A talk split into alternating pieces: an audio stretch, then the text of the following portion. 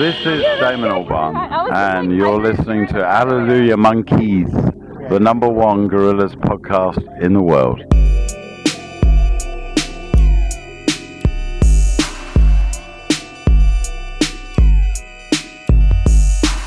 Hello and welcome to Hallelujah Monkeys for March 26th, 2021. My name is Dylan Flynn.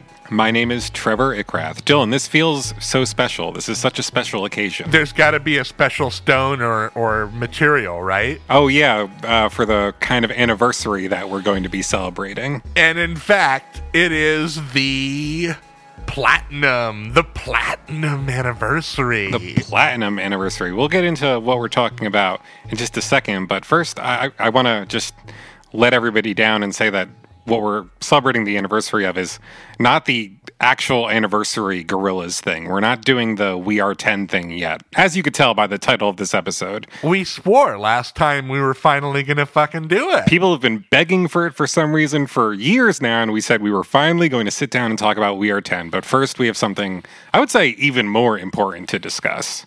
I agree. Is this going to turn into like a Lucy with the football thing, though? Are we going to keep saying we're going to do it and then at that last second pull it away? Is that what this is? It might be a good way to like retain listenership over the next couple of years. Maybe we, we lock it behind a certain like paywall, the Patreon or something eventually. Uh, but no, motherfuckers, it's the 20th anniversary of the first Gorillaz album. That's why we're here. Yeah, and we got to talk about that. That does not happen every day. It only happens once every 20 years. Yeah, and in another 20 years, it won't happen because then No, it'll be the 40th Yeah, and who knows what anniversary that is? Dylan, check, please. Uh, It's okay, you don't have to. Let's get the show on the road, though, because I'm super stoked to do this. I've been really looking forward to recording this new review with you. Oh, we haven't even said what we're going to be doing, have we? Ruby, Ruby anniversary. Okay. Anyway, this is going to be a, a new series. We're calling it Rehashed. Back in the day when we were brand new podcasters,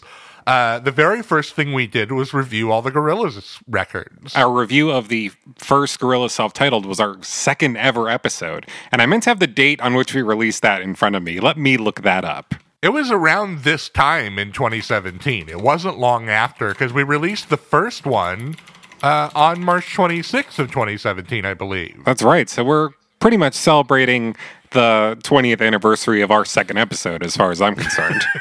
sure, math, who gives a shit? But the thing is, is you go back and listen to those episodes, they're a little bit rough, Trevor. we were still finding our footing. Can you blame us? and the metric and just like it just feels like there were boxes that needed to be checked that didn't get checked and so this is kind of an opportunity for us to do that there's another wrinkle to it though which i feel like we should hold back for a little bit Yeah, I agree. So let's, before we get into our re review of the Gorillaz self titled, let's do what we always do at this point in the show and talk about the news. before gazing into the past one, one must look into the future okay so One must do that. Here's what we have. The alternate version of the Valley of the Pagans video, Trevor, was re uploaded to YouTube. So How- it's back. How, how exciting that we get to follow up on what was easily the most controversial event in the Gorillaz fan community since I don't even know when. Yeah, so they put up this new version of it. It no longer has Grand Theft Auto footage in it, which you may be wondering okay, is it 35 seconds long then? What'd they replace it with? Uh, okay, so you still got all of the in-car shots, all the Uh-huh. shots of the band animated inside the the pagan that that car that looks a little bit like the stylo. They always name the cars. Now the Beck verses feature the footage of him used for his quote unquote hologram from the live uh, stream. Okay. And then in between, you've got this kind of purple, psychedelic uh, CGI highway footage of the pagan kind of roaring down the road. It really makes it feel more like the 19 2000 video than ever. Very groovy. And I presume that everybody loves this video now. It has rightfully taken its place as everybody's favorite. I've seen some people say it's an improvement Yeah. on the GTA 5 one. I've seen some talk about that. I don't know. I mean, what do you got if you don't got Jamie Hewlett's sick GTA skills? it does feel like we've lost something there. Yeah, yeah. Uh, it does end with the pagan being sucked through that portal and, and ending up on Plastic Beach. So the story is now complete again. All right. Speaking speaking of what we've lost, let's talk about another loss that the Gorillaz community recently suffered. Uh, Tony Allen, a posthumous album from that guy has been announced called "There Is No End." The loss of Tony Allen, at least as bitter as uh, the loss of the GTA 5 footage in that Definitely. music video. Definitely. Uh, so this is the first big Tony Allen estate release. Uh, it comes out on the 30th of April. Now, here's where things get interesting via the our podcast. okay. The first single was shared, uh, "Cosmosis," which uh, which features not only Tony Allen, also fellow Circle of Friend Skepta uh, from How Far on on Song Machine, but uh, co-production credits from Damon Albarn and Remi Kabaka on that track. Trevor. So this is pretty much this would have qualified for that old season we did of like Gorillaz albums that aren't really Gorillaz albums. I think so. Uh, Well, here's the thing: we don't have the full production credits Mm-hmm. for "There Is No End" yet. So, for all we know, like Damon and Remi could could be all over this thing for production. Yeah, I kind of got the impression from what I'd read that they were producing the entire album, but maybe that was just hopeful thinking on my part. I think I think we all kind of are crossing our fingers, but it's a chance, of course, that this is just going to be like stuff sitting around the Tony Allen archive, kind of put together by his family to put something out. You know. Mm-hmm. I'm looking forward to it though. So this brings us to our final and most important news story. Easily the most exciting one. Uh, we mentioned, of course, that a little album we all love is having a special birthday. In celebration of the 20th anniversary of the self titled Gorillaz album, the legendary Gorillaz versus Log S mashup project is releasing sort of a compilation of all the great phase one mashups that have come. This has got to be by now. I, am I being hyperbolic, Trevor, if I say Gorillaz versus Log is the longest running Gorillaz fan project? I think it just might be. Yeah, I certainly remember listening to those mashups a lot back in the day. Like I can't count like the number of songs and artists that I like only originally discovered through this project. Like Aphex Twin to like uh New Habes, lots of stuff that I got out of this out, out of these tracks. Formative listen for Yeah. young Trevor Ickrath. I, I'm trying to rack my brain when that first one dropped, and I think the only thing we can do to answer that question is to bring the man in himself, the Log S of Gorillaz versus Log S. Jack, welcome to Hallelujah Monkey. Jack, thanks for coming on the show.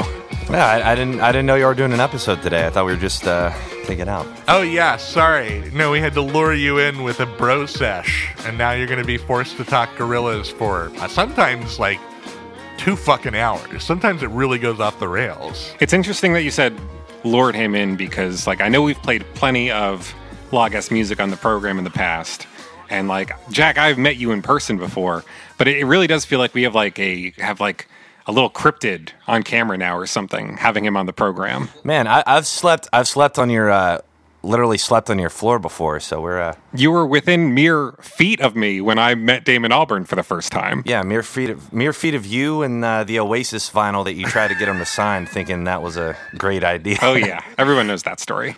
Help me on this one, Jack. When was the first Gorillaz versus Lagos uh, released? Do you know? I actually, I think it actually predated uh, Gorillaz actually forming.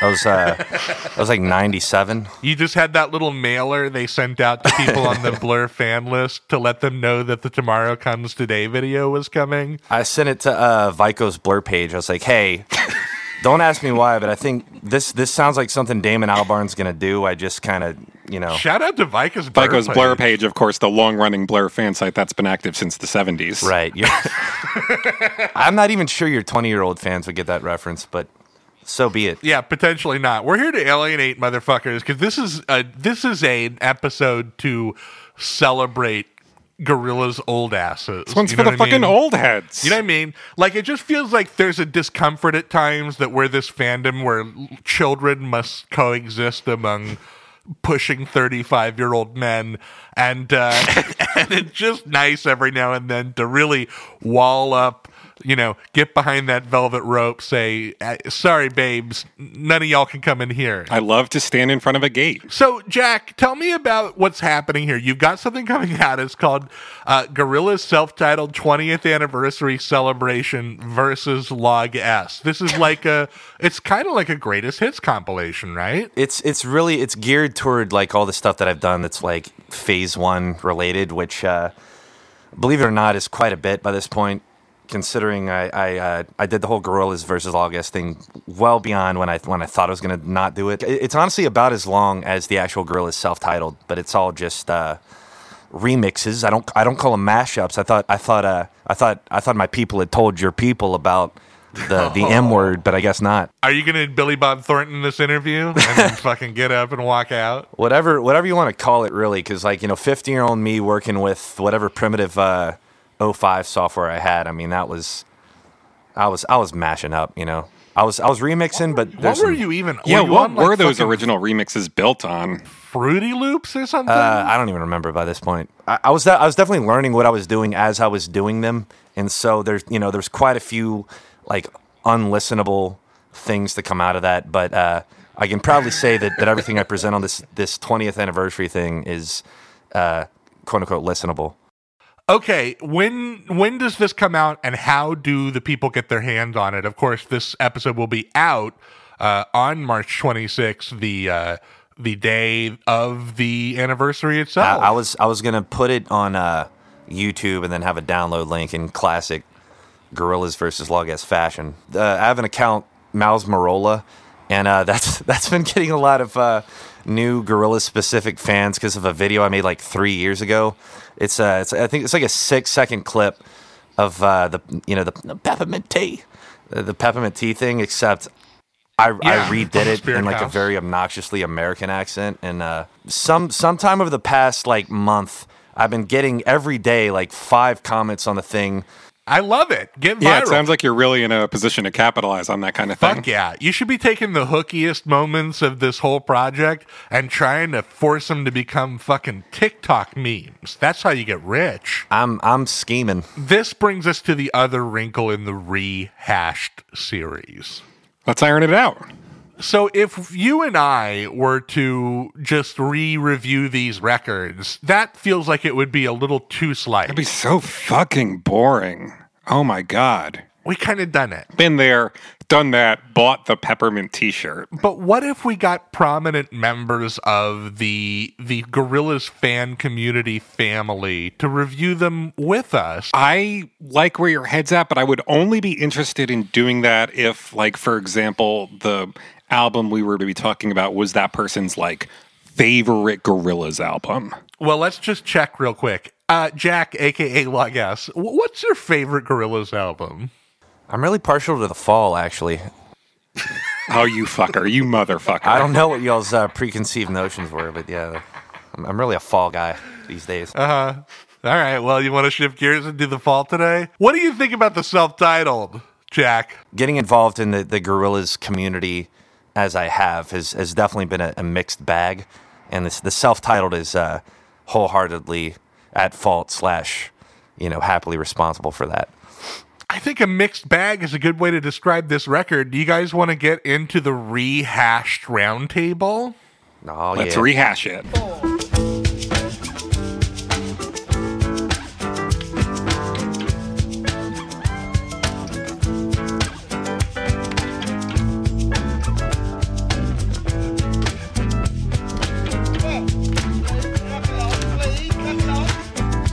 Ah, it's good to be back reviewing Gorillaz records on Hallelujah Monkeys. I mean, it has been that long since we talked about Song Machine, but it's been a minute. It's been a minute, and it's always good to be back. What do you, What were you, Trevor, going into this? Were you like, did have we said it all?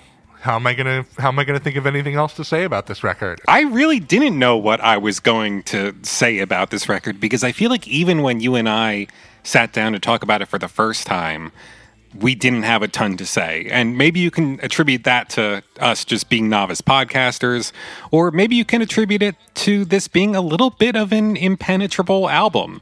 But either way, I was kind of intimidated to be going back to it, and I really felt like I needed to step up to the occasion and actually like figure out how I feel about this record and find out what I want to say about it. Mm-hmm, mm-hmm. I've been having a, a, a interesting experience with that record this year because knowing that this episode was coming up, I've been kind of putting it to work in my life. You know, I've been cleaning the house to it. I've been cooking dinner to it. I've been going on errands to it. Just because, you know, when you when when a record is being forced to uh, work for you in that way, you really get to know its peaks and valleys. You know what I mean? Totally. And I have found new impressions bubbling up to the surface from the last time we discussed this record together. I feel ready to do it. Uh, what about you, Jack? Did you did you sit down with this record in recent times, or are you just going like straight from the bank? I, I honestly, I thought about it, and this this record really is like pretty firmly ingrained in my being. So, uh, if if anything, like re-listening to it right now would probably be a disservice. But I've definitely listened to it like in, you know, this year. It's almost like we're asking you to review a part of yourself today. Yeah, something like that. Uh, what do you give yourself on a scale of one to ten in general? What do I give myself or the album? Yeah, just as a person, you think you're like an eight? I'm a I'm a hard three. Sick. Uh, mm, put us all together and add Trevor's zero, and you got thirteen. One of my favorite Blur records. Well, only if you're putting a one in front of that zero. Let's be real. Uh, we like to do something on this uh, on this show. We call it gorillatives. That is patent pending. Please don't use that out in the wild. That's ours. We hadn't come up with that word the first time we uh, reviewed this album, though. And in fact, listening back to that episode, which I did in preparation for this, unfortunately, you didn't even like brief me on the whole like three words thing. You just came in hot with that and like didn't even give me a chance to get ready. Yeah, it didn't occur to me that it would be a segment. It was just something that started to come to my mind as I listened to the record. I think you just wanted to show me up. And I listened to that episode and uh and I felt like my mine fell a little short. So I redid them entirely. You've rehashed them. I've rehashed them. I have different gorillatives this time. This will be your first gorillatives for the record. Should we start with you, Trevor? Sure, all of mine I feel like are represent stuff that we'll get into throughout the episode, but my gorillatives are exploratory, inspired, and this one's hyphenated, so maybe it's cheating a little bit, but free spirited. Ooh, free spirited. I like that. Yeah, for sure. This is the hippy dippy Gorillaz album, isn't it? A little bit. Um, Jack, you being our guest, would you like to go next with your gorillatives? Sure. Uh, actually, I really liked Trevor's. I'm I'm kind of surprised uh, there weren't any like kind of crossroads there with mine because I'm I'm I'm a little bit on the same page, and I also came up with five. I don't know if I should just pick three of them right now or just Why don't you give us the three best and then at the end give us the also rans? And we can decide if you should have gone with those instead. Yeah. Okay, well, actually, one of them's going to be uh, what I misread it as just now as I looked at it. Um, dense, intergalactic, and orgasmic. Ooh. Very exciting. Give me those other two. Which ones got cut? Well, uh, orgasmic was was supposed to be organic, but then when I when I misread it, it's like, well, I got to go with orgasmic. And uh, Yeah, I feel the that. the other two was mysterious and multifaceted. I think you made the right cuts. I like the ones you had better. I think I'm looking I'm looking forward to getting into like intergalactic. That's very enticing. planetary. Mine here are mine. I'm gonna do the same uh, Trevor Aircraft move and cheat with a hyphen in it, but I'm gonna start that way. Neo millennial. That's my first one. my second one is patchy. Oh, I think it's a bit. This Okay. a little okay. patchy. See on your on the first one you went with consistent, which I feel like is the opposite of what you're saying now. I know. So what is the truth? The Dylan Flynn who sits before you now has a monopoly on the truth in comparison to the Dylan Flynn of four years ago. And finally, last but not least, unrecognizable Trevor and Jack. wow. It's dramatic. This record is the work of a man, Damon Albarn, who went behind a veil and came out the other side transformed. You know, look at what he'd put out so far. He did Leisure. He did uh, Modern Life is Rubbish, Parklife, the Blur self titled The Great Escape. He did 13. He did that one soundtrack for that movie that I've still never seen. Look at all that stuff. I don't think you can see this record coming. I don't think you knew that our boy was such a fucking weed smoking dub boy, you know? I'm really excited that you're talking about all of this because while preparing for this episode, I thought a lot about this record in relation to Damon Albarn's career. And I'd like to talk about that a little more right now as I like set something up that I'm going to be doing throughout the episode if you'll let me. Please do. So this is the first Gorillaz album is like an interesting one for me because whenever I return to it after an extended period of like not spending a lot of time with it, I find myself honing in on a different element of it. Like when we reviewed it back in the day on the second episode, what fascinated me the most back then was thinking about Damon and Dan the Automator and the other musicians responsible for this album, figuring out what they wanted the fictional band to sound like, right? And like getting all these mm-hmm. samples and figuring out the music. This time, though, I was kind of more interested in looking at this album purely as like a Damon Albarn record.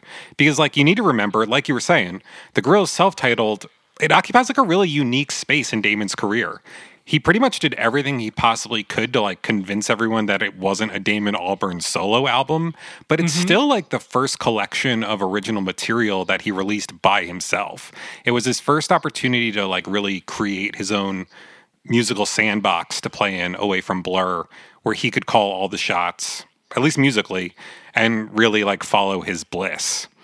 And I think the resulting product paints like a really vivid picture of like a hyper creative artist who has kind of grown tired of the career he's established for himself and he's really interested in breaking out of his lane and trying something a little crazier with this one.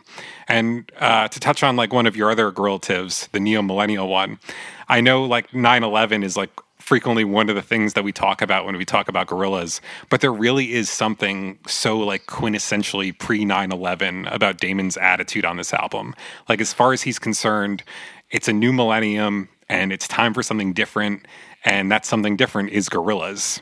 And it still has access to these millennial cusp elements. Like the 90s bounce is still very much there. Totally. The, the fusion of turntablism is still very much there. Yep. But it doesn't read as sort of saccharine as a fucking Barenaked Ladies record does, it has a little bit of darkness in there. I'm I'm glad you brought up Barenaked Ladies on this episode too, because I hope you remember we touched on them in the original review. Anyways, in the process of digging into this album from like that perspective, I found myself doing something I'd never really done with this record before, which was like sitting down with the lyrics and really trying to figure out what these songs are about. Wow. Like the self-titled frequently feels like the least discussed Gorillaz album, which is kind of understandable because like musically it doesn't have a clear concept or like a narrative it's trying to walk you through. And lyrically, I feel like it's been almost completely disregarded by fans because like both because of how impressionistic the lyrics are and because we know that Damon wrote it like strictly adhering to the whole uh, first thought, best thought philosophy that he's such a fan of. Mm-hmm. But but just because Damon wasn't like intentionally expressing things doesn't mean that there isn't meaning in the words that ended up coming out of him. And I don't see why digging into the album's lyrics to see what kind of impression they give of what Damon's like subconscious headspace was like during the recording process I, don't see why that can't just be like just as interesting as decoding the environmental messages in Plastic Beach. So as we go through the album track by track, I will be submitting for your approval my own personal interpretation of what each of these songs are quote unquote about. And I will be submitting for your approval a counterpoint of what these songs are about from a slightly different perspective. Which we, I'm, we briefly discussed this, and I'm looking forward this to this too. Do you want to do you want to say what you're going to be doing?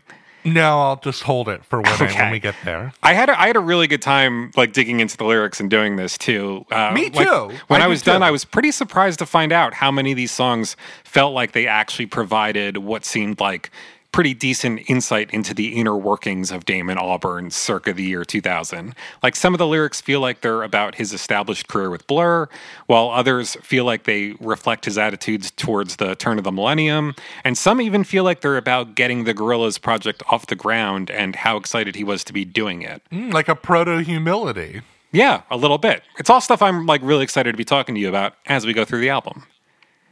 Jack, are you going to be hitting us with any Galaxy Brain fan theories today? Or are you just going to be taking it easy and keeping it sleazy and hitting us with some some jack takes. Like regarding the lyrics of this album, and I guess just like Damon's whole like mind state. One of the things that I always loved about this, and I mean especially in retrospect, is like he seems to completely let go. That plays in a little bit to the intergalactic thing. I mean, that it's not exactly what I meant by that, but like a, a lot of the lyrics are almost uh, as if somebody from a, another planet is like interpreting life and language that we have and just sending it back with something that like kind of makes sense if you're not really paying attention but then if you look into it a little bit more it's like oh my what what does this mean and why does it work so well Intergalactic. Intergalactic indeed. I love it. Sick. Awesome. I think that's a great uh, place setting. I have my salad fork, my dinner fork, uh, and then a third impossibly tiny fork. What could it could possibly be for? But that means we're ready to get into this track by track. Let's dig in, starting with the song that we've titled this entire retrospective series after Rehash.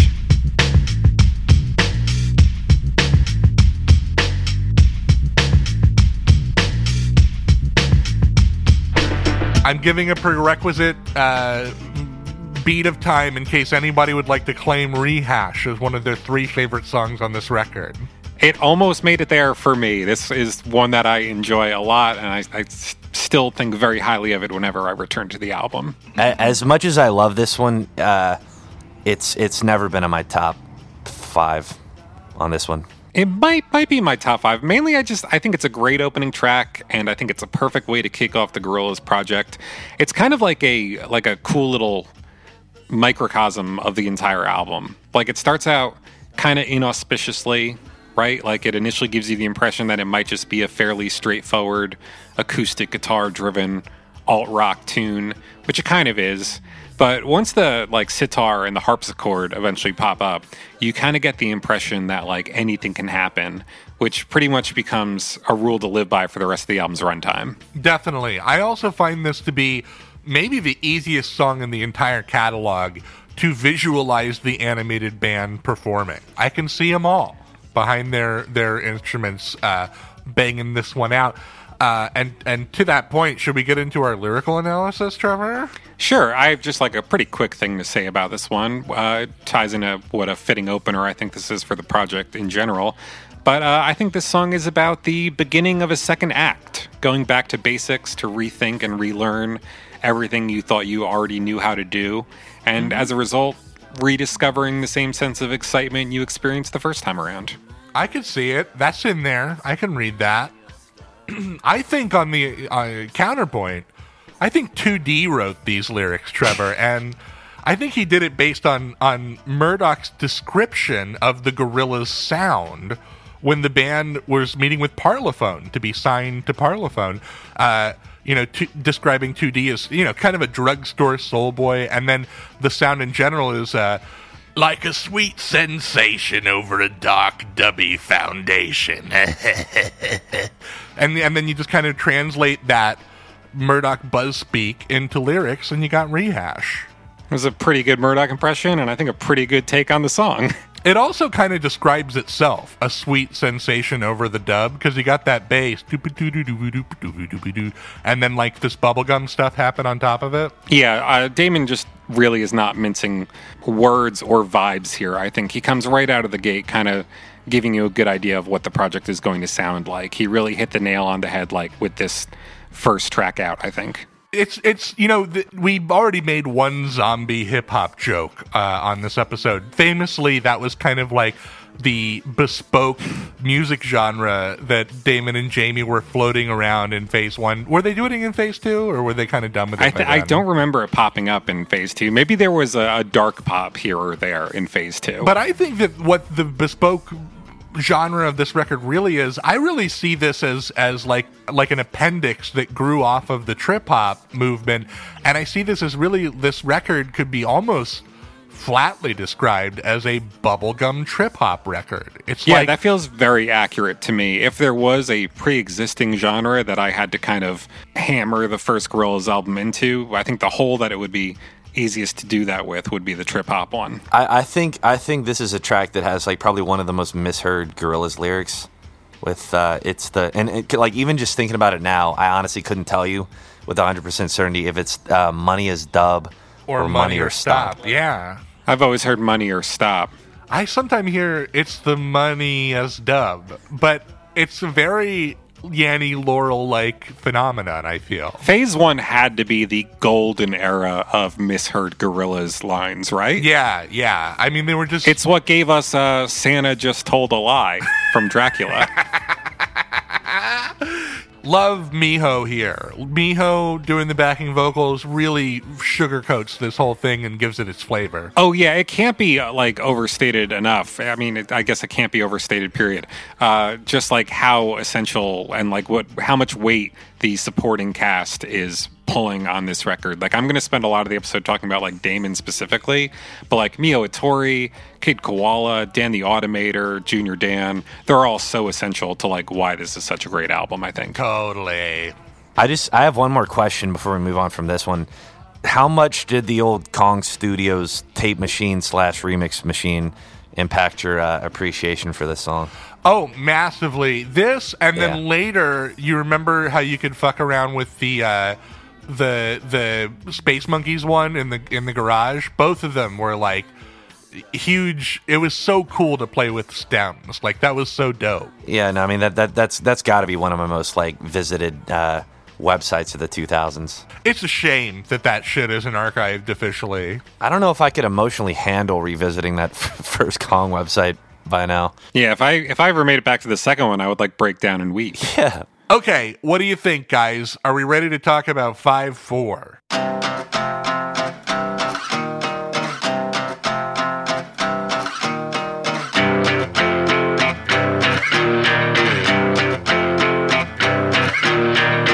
Another one that isn't in my top three or anything, but like still a very solid track, especially here in like the second slot of the record. Yeah, not uh, not a top three for me either, but I, I really love this track. Even even something as simple as the fact that it's just a track in five four. As pretentious as a lot of tracks that would probably take on this time signature might tend to be, this somehow uh, ends up being not at all pretentious, and like it's just purely just you can tell Damon was probably just like, fuck it, five four. That's a really good point. This is like the most down to earth song in an unconventional time signature I've ever heard. It's the most like knucklehead take on a five four Yeah. ever too. You just got that guitar, one, two, three, four, five, one, two, three, and then the drums are just going bish, bish, bish. It's like he's not playing it intentionally like that to be artsy. It's like he's just like out of time. This is not really in any threat to crack my top three. I got, I, I feel like there's stuff about this song I really like, and stuff about this song that feels like th- some of the most exceptionally dated stuff on the record to me.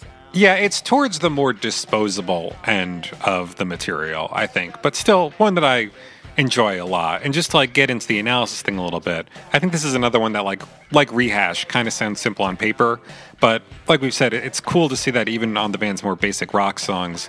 Damon was all Damon was already like doing artsy stuff, like messing with unconventional time signatures, and I think that's a good way to illustrate that. Like, even though Gorillaz looks and sounds like a pop band, they're definitely going to be like intentionally out of step with what you'd usually expect to get from such a group. And I think that's what I, I that's that's what I think the song is about in general, like not fitting in, but utilizing what makes you different as a strength. Yeah, I could see that. I guess on the other side of it, though, like in my opinion, this song is about uh, a young Stuart Pot with his father, David Pot, going to see the circus when it came through his hometown of Crawley. And Stu was just blown away by the magician. Uh, but the night took a turn because later he caught his dad cheating on his mom, Rachel Pot, uh, with the bearded lady. So so it's really quite tragic when, when you when you dig into it. Yeah, I mean, she made him kill himself. She made me kill myself. I'm not gonna lie. Uh, I don't know if it was 11 year old me creeping up and trying to get an opinion in, but uh, I I almost put that in my moments. That that just that one acapella part, just something about it. Like it's such a def- it's such a uh, I don't want to say defining moment, but it, it's it's a moment, you know. It's almost like the entirety of Clover over Dover plays in that one second, you know. It is exactly like that. I do like this this this drum sound. This bish bosh drum sound is like so big and so dumb and it's a big dumb song and like the dumber it sounds the better. And the lyrics are dumb the vibe is dumb the the turntable is dumb. In that sense i think it works great. Like it just feels like a real knucklehead of a song to me the, in a way that the I drum like. sounds are really good but I, something that i know we both touched on in the last review and that is still my favorite thing about this song has got to be like the keyboard sounds. Those are great. they're so good.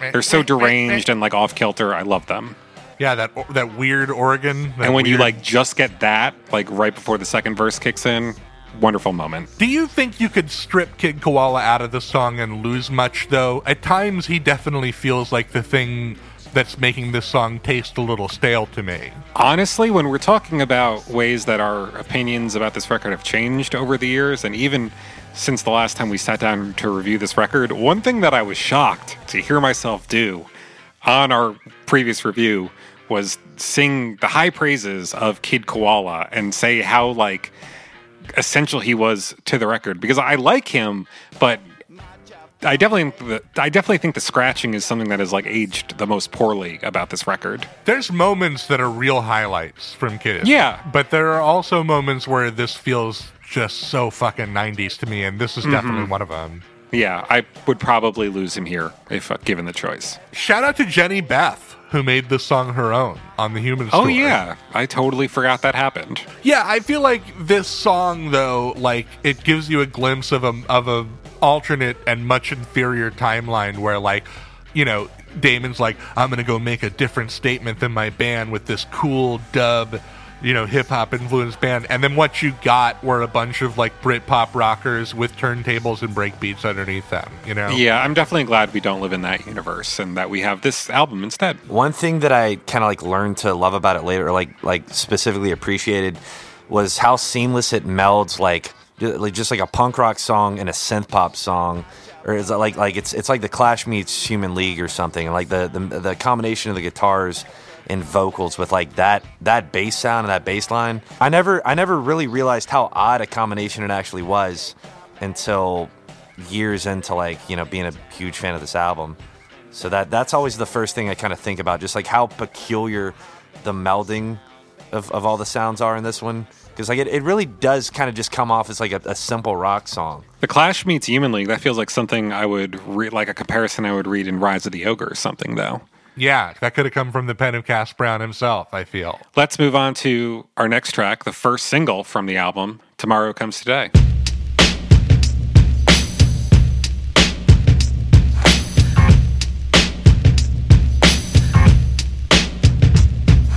This is one that has really grown on me over the years. I think even in the last review of this album, I talked about how I have never really quite gotten this song, but over the last couple years in particular, there's been something about it that has really grown on me like a fungus, and I it's like become one of those Gorillaz songs like like um, Andromeda that I can just kind of always put on and vibe to. It's so lovely here on this record, and I think that I I'd kind of gotten used to, you know, the way that I interact with this song. The most of it being like kind of a boring plateau in a Gorillaz live set, um, and I do think it's a bit of a snoozer live. But the but the performance is so tender and so vulnerable here, and it's and it really elevates it and makes it really beautiful, and it's cool to see that like in this phase one super stoned wonky way, there were there we were still doing a little crooning on these Gorillaz records. I feel like the studio version is like way superior to the live one for the reasons you mentioned. And always in the past, I was very like, I never really quite got why this was the first single from the album. That always kind of confounded me. But I feel like I understand it now more than ever because it's really like the song is very much a mission statement for the entire project, I think. Mm-hmm. Like, it's, it's a song that is very much about how we're headed into like a postmodern future in which the lines between the real and the digital are going to become so blurred that eventually you won't be able to tell the difference between them. And that's exactly what Gorillaz represented at this early stage of the project, like the meeting of the real and the fictional. Yeah, I, I, I definitely see, and especially with the kind of like Brit poppy and paparazzi circus that drove Damon to want to disappear into this project. Uh, you know, there's there's a lot of that in there, but I, I got to tell you, when I sat down with these lyrics, I kind of came away with something different. Um, You know, Russell Hobbs has experienced a lot of darkness in his life, Trevor. That's true. His best friend killed in a drive-by shooting, uh, now possessing him as a spirit. Uh, you know, he might be like, "Do you guys see this demonic presence?" But it, but there's no camera that can see it. You know, he's just like a s- he's just like an, an incorporeal force uh, that kind of prevents Russell from growing out of his grief. It's like the death of his friend is there always. And he's also just so mired in death that he's not able to escape that creeping dread that death will come for him too. Maybe soon, perhaps when tomorrow comes today. And I really feel like that's what this song is tapping into. Yeah, you know, maybe it's because he's not featured in the music videos as much as the other members, but I, I really don't think the like Russell and his plight really gets enough attention from the fan base. So I'm glad you took this as an opportunity to like dig into that in these lyrics here. This this was my first ever Gorillaz track. Really? First ever Gorillaz track slash video. Tell us that story. Well, okay, so basically it was it was a combination of like like Clint Eastwood was obviously the big song, but you know like being at school and hearing kids talking about Gorillaz, I go home and uh, get on whatever's you know the the P2P service of the day, and just you know type Gorillaz, download the first video I see. It's tomorrow comes today, and I play it, and it was over. Like that that's that is the song, you know that's the song that got me into them, and that's that's definitely in my top three for this album. Um, possibly my favorite Gorillaz song. Damn, you were a sophisticated little kid. Yeah, it was really close to getting into my top three, which is just really a testament to how much this track has grown on me over the years. I also considered it for mine.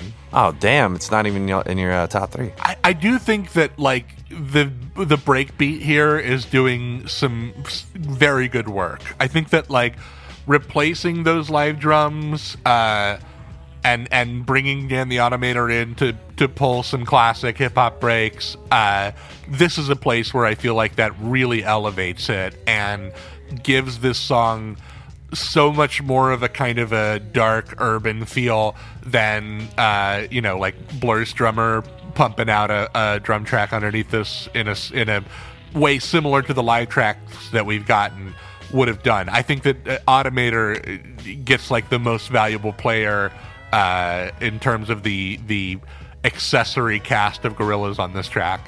100% agreed. And I think there's something really like undescribably special about that specific break too. Like I know it's a sample, but there's also something that just makes it feel like such like an analog element of the song. Like it's almost like having a, a real instrument performance and a sample at the same time. Like you get your cake and you eat it too. To to bring it back to the old Kong website. Uh, I don't know if you remember this, Dylan, but when you went into like one of one of their laptops or one of their computers had uh, the samples for Tomorrow Comes Today, and uh, that was that was where I realized that like the main drum the main drum beat of the song is actually like a layering of like four different drum tracks slash drum breaks. I do vaguely remember this. That's right. I Oh, don't know if. I've ever heard this, but it doesn't surprise me because that is just really such like a fat drum sound. Yeah, it's super heavy. It's got a little hiss to it. It's just got a real. It it, it it's vibing like a motherfucker in this very vibey track. No surprise that it would also be picked up by future Gorillaz collaborator, although they hadn't met by that point, uh, Danny Brown for that one song he did. What was that? That's called? right. Growing Up. It's a good track. Um, let's move on to our next track. New Genius parentheses brother.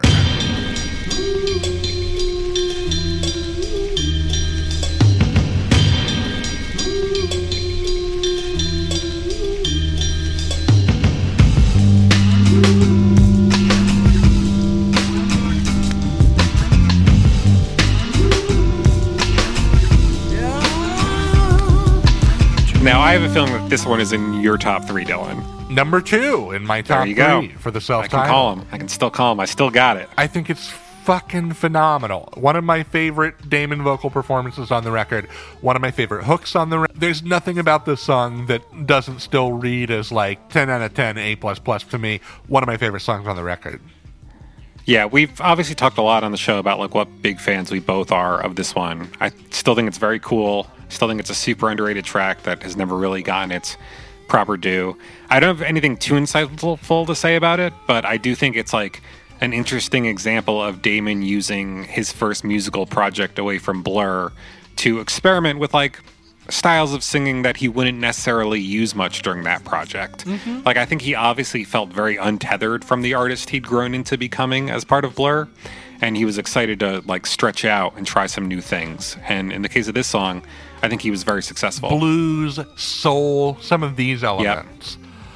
And when I was trying to figure out what I feel like this song is about in like a more general sense, I kind of got the impression from the chorus that it's about like having seen the worst of what your fellow man has to offer and wanting to retreat from the world as a result, which is definitely like a sentiment I could see Damon feeling around this time because like you briefly mentioned when we were talking about Tomorrow Comes Today, he was like a member of a very popular band that had not only been through the music industry machine, but had also been like picked apart by tabloids mm. and whatnot during the Battle of Britpop. And while I do maintain that Gorillaz is kind of like a solo project for Damon, it's also one in which his role was intentionally obscured. And I really like respect him actually for finding a way to have a solo career that didn't require him to be in the spotlight too. After everything he'd been through with Blur over the course of the 90s, like getting to play behind a screen and hide behind a cartoon character definitely must have felt like a very attractive option for him. Yeah, it's almost like you expect, uh, you know, highly visible member of a band's first big solo outing to be just like a real ego self suck. And instead, what you got is a record that is absolutely self indulgent. But not really an ego fest. It does not Exactly. feel like the ladies and gentlemen Damon Albarn moment. Like if know? you look at the solo albums of like Damon's peers, like I'm talking about like other big Britpop guys from that period, like look at the solo albums like Jarvis Cocker mm-hmm. or who is the guy from The Verve, Richard Ashcroft. Yeah, They were basically showing up on their solo LPs like, "What's up? I'm the second coming of Jesus Christ. Who needs the other guys?" Whereas Damon is like, "I'm not even fucking here right now, dude." look at these cartoons. Yeah. I I also was struck by these lyrics and came up. I went a little different than you. Um, Okay. Noodle was trained by the Japanese government to be a super soldier, a killing machine in the body of a child. We know this. The program was ultimately canceled and Noodle's memory was wiped. Now, I think what these what these lyrics are touching on in that in that hook especially before sending her on her way, I think that her project lead and her de facto father Mr. Kyuzo, we know that he, he gave her that code word, ocean bacon, Ocean to bacon. reawaken her memories, which he was not supposed to do. He felt he felt a personal connection and did this against orders. I think that thi- that this chorus touches on the final parting message that he gave to the kids before sending them off. After wiping their memories, before sending them off, I believe he said to the kids, brothers and sisters, do what you must do and trust no one. powerful stuff. I can I could easily see that. And maybe those were maybe that was one of the few like English phrases Noodle knew or something and was able to convey to the band and they were like, "Hey, let's use it for lyrics." Or maybe when Miho came to the studio, they were like, "Hey, what's she talking about?" And Miho was like, uh, "You know, this and that." And they're like, "Oh, that could be. A, those are lyrics. Let's use those." You know, you never see Miho Hatori and Noodle in the same room together. Ah, spooky. Weird. Jack, what do you think about this track? Jack, thoughts? Absolutely a top three. Sick. Nice. This is one that I really like. I guess fell in love with later on. I think you know when I when I was younger, it's like it was it was a track that I liked, but I, I don't think I really fully appreciated it. Like I, I, I liked it, but then at some point in the in the 2010s, I I was like, holy shit, this is this is 11 out, 11 out of 10 uh, Gorillaz track here. It's so singular and it rips so hard. the sample work and you know just sort of the mysteriousness of, of all that with you know the way the Damon's singing and, and the kind of the ambiguous lyrics and everything it's just like it's otherworldly One thing I will say though is that in general, I think this is a very well sequenced album, but I almost have always kind of felt like this song feels a little bit redundant after like immediately listening to Tomorrow Comes Today.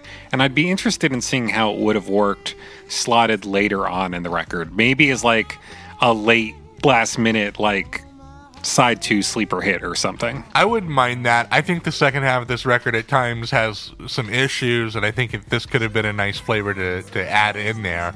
Contrary to 5 4, I do think that, like, Kid Koala is perfectly incorporated here. I agree. Yeah. That Bo Diddley sample, you know, so in step with the kind of bluesy, soulful uh, vibe of this track.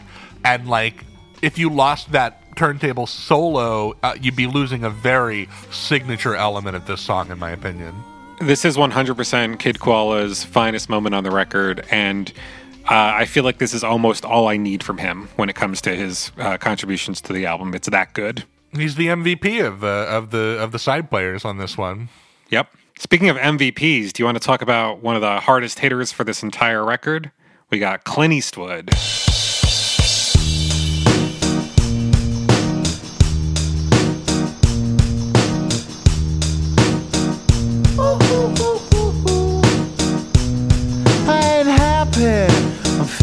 Glad I got sunshine in a bag. I'm useless, but not for long. The future is coming on. Who do you think does the laugh in the music video, Jack? I've never really thought about it, but uh, it, I don't know. It could, it could be a pitch down Jamie for all I know. It would be wonderful. It was Jamie. I think it's slightly more likely that it's Damon, but even then, I really don't know. Yeah, I'd love to get that on record. What I do know is that after all these years, call me pedestrian, but this is still my favorite Gorillaz song, and it's my number one on the album. Oh Jesus, you pedestrian! Thanks. This narrowly misses mine, not because it's overplayed or I don't think it's a brilliant song with two colossal verses and an indelible hook, but I. Uh, Oh, that outro! I'm having some trouble, guys. Oh man, with you're the you're, vamp. ki- you- you're kidding, you're kid, you're kidding me. I love the outro. It is so good, and it feels like such a. It feels like the band signaling to like their dub roots. You know that the song has this very long, extended dubby outro. There are times on this record where Damon is saying, Come with me. I'm gonna drone, you're gonna vibe, we're gonna fucking float on, motherfucker.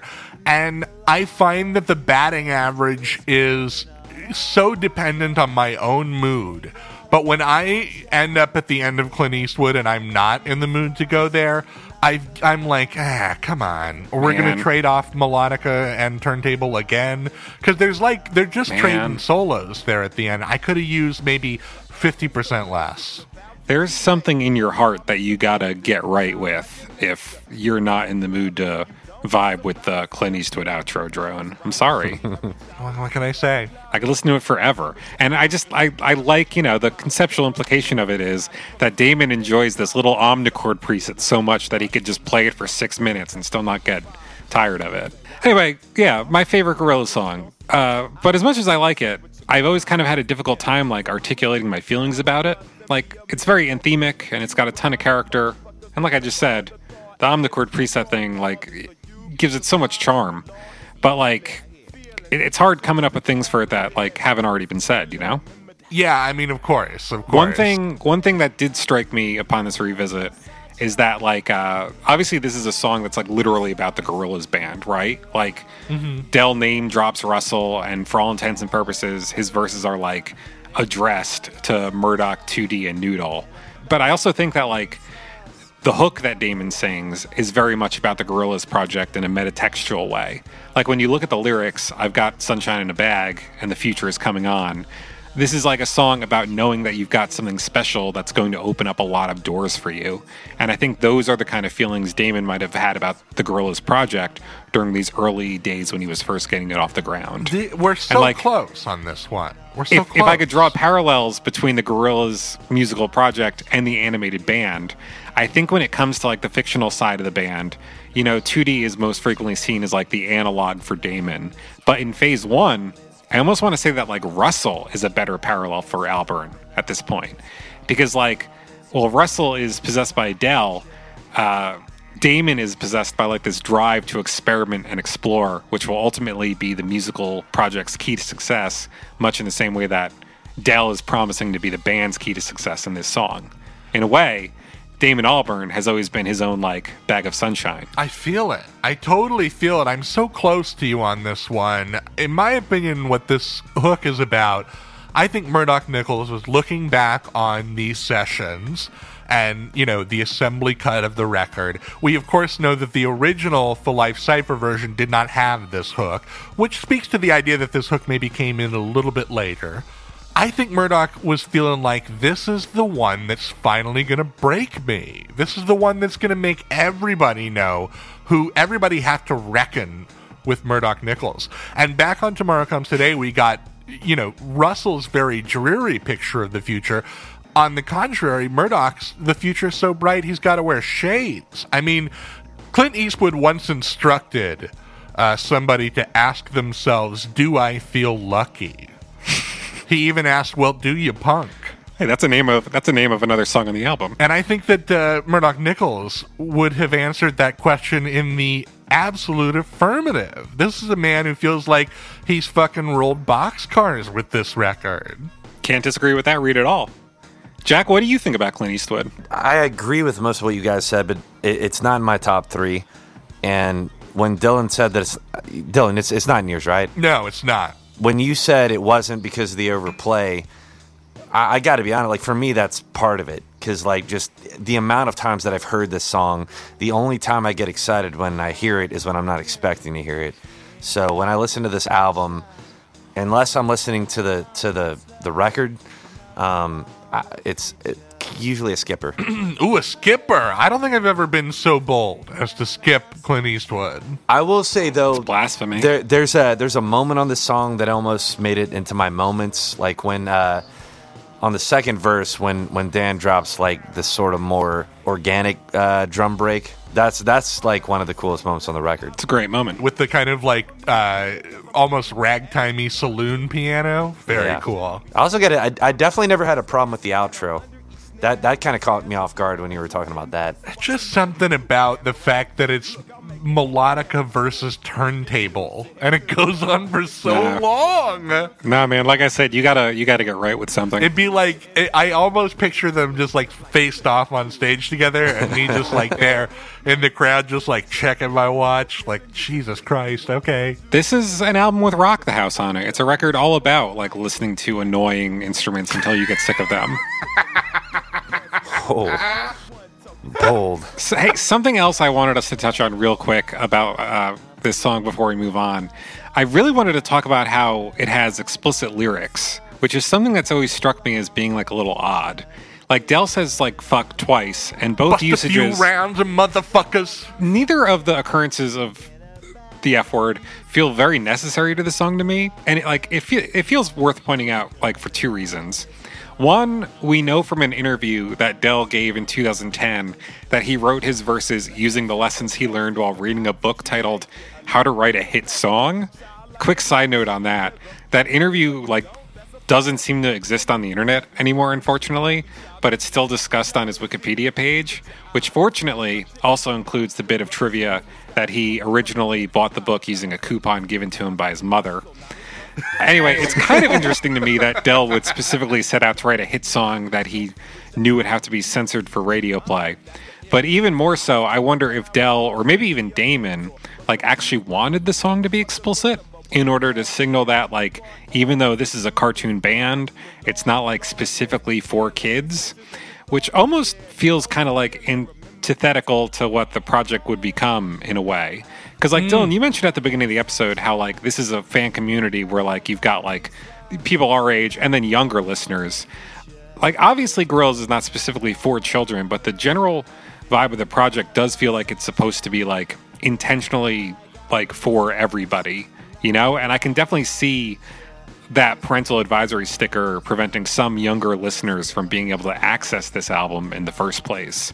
Like I would bet money if you polled like a selection of Gorillaz fans who were relatively young when this album first came out, you would find at least one that had a story about having to hide that sticker from their parents while buying this record or something. I'm one of them. But it's 2001, okay? And you need you need radio cred. You need schoolyard cred. I think that mm-hmm. the addition of these f bombs makes this cool kid music. You know what I mean? okay. Like Yeah, I could see Kids that. are buying fucking, you know, Limp Bizkit records. Eminem. Eminem we know. Damon was a big fan of Eminem around this period. Definitely. I think that it's very calculated, these two F mods. I wonder. It just makes me wonder if Damon was like, "And can you make sure that you please swear in your rap verses, Mister Rapper from America?" You know, I, I certainly don't feel like Gorillaz needs to or should like go the Will Smith route of exclusively making clean, non-explicit music. I just think it's like an interesting dichotomy to think about. Maybe about. it was Del's uncle, Ice Cube, who listened to, like, uh, you know, an assembly uh, version of those verses, and he was like, you got to gangster this up a little bit, you know? Possibly Wasn't yeah. wasn't Ice Cube making like uh, Are We There Yet two by this point? We're sure that Ice Cube is Del's cousin, not Ice T, right? It's Ice Cube. Yeah, Ice he's Cube's on uh. Okay. how my I wish my brother George were here. He goes when Del goes uh, uh, dark skinned girls is better than light skinned. Uh, Ice Cube goes I disagree, homeboy. It's a good moment. Great moment on that record. Mm-hmm. Might make my top three. I, I did find a. Uh, I did find like a weird little interesting piece of trivia on the Wikipedia page for this song that I'd never heard before. Mm-hmm. Uh, there's this quick little paragraph that says the strings featured in the song are from a string machine, the Solina String Ensemble. According to engineer Jason Cox. Damon gave us the okay to set fire to it on stage, but we said, no, you can't set fire to that. It's a classic. And it ended up being used on the song as well as some other tracks on the album. weird. Weird. Very weird. It's like Damon gave us the okay to set fire to it on stage, and they said no. Why was he giving you the okay if you weren't asking for it? Yeah. Hey, Jason Cox, come out and burn that uh, that string machine. No, Damon. Not going to do that. That's music history. That might have just still been Damon in his, in his uh, edgy early 2000s mode that, that also led to telling Del to, to drop some F bombs in Clint Eastwood. Oh Yeah, yeah. he was a real wild child back in the day. Hey, you. Say the F word. You. Burn that synthesizer. Talk about shaking your ass crack. The kids love that. Listen, Del, I love the verses on Clint Eastwood. Can you do make one more, but make it for the bitches? uh, okay, let's move into this next song. It is called Man Research Clapper.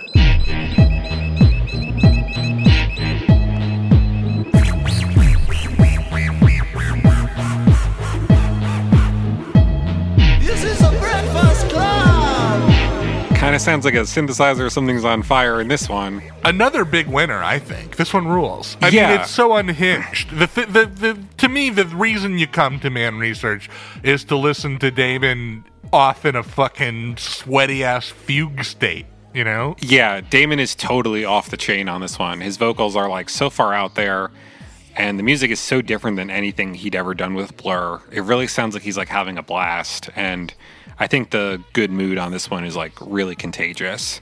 Maybe neither this one or uh, New Genius really benefit from like being the tracks that surround Clint Eastwood because I think this one is also super underrated, and it's always been a big favorite of mine. And in fact, I'm going to say it's my number three on the record. Hey, going to bat for Man Research. I love Very it, man. cool. It's a song that I think is just like generally about how exciting it is to work on something that you believe is really special. Like, I really love that the name of this song uh, specifically invokes the concept of research because so much of this album feels like a weird science experiment. And this song in particular, uh, I, I think on it, Damon even sounds like a mad scientist. Yeah, especially in that opening. Uh, this is a breakfast club. Oh yeah, I still have no idea why he says this is a breakfast club, but it's one of my favorite parts of the whole album, and I think it's like the best, like the single best example of this record's sense of uh, spontaneity, which is easily like one of the best things it has going for it. I also don't know what it means, but it speaks to just fucking how far out there they all were making. Nobody knows what it means. It's evocative. Now, my take on what this song is, you know, bands like to do that thing sometimes, Trevor, where they experiment by like cutting up words and throwing them on the floor and regathering them into lyrics, or like, you know, looking through books to pull lines or something. I think, I think Brian Eno pioneered both of those methods. definitely. I think that uh, Murdoc Niccals uh, at, or well, rather Russell at the insistence of Murdoc Niccals followed Noodle around all day uh, with a pen and paper trying to transcribe what she was saying as a non-Japanese speaker just like sounds and gibberish and then they took and kind of like compartmentalized them into, you know, rhyming and rhythmically compatible couplets. And that's what the lyrics for Man Research are. Damn, Brian Eno, eat your heart out. I I love this track. I I adore the way that Damon sings on this one. It's the type of like odd falsetto that he started doing probably probably as far back as like Parklife, but he's he's just th- this is like full force here. Like it's completely off the rails. Uh, definitely one of the most intergalactic tracks in terms of sounding like you know a UFO just dropped this off somewhere.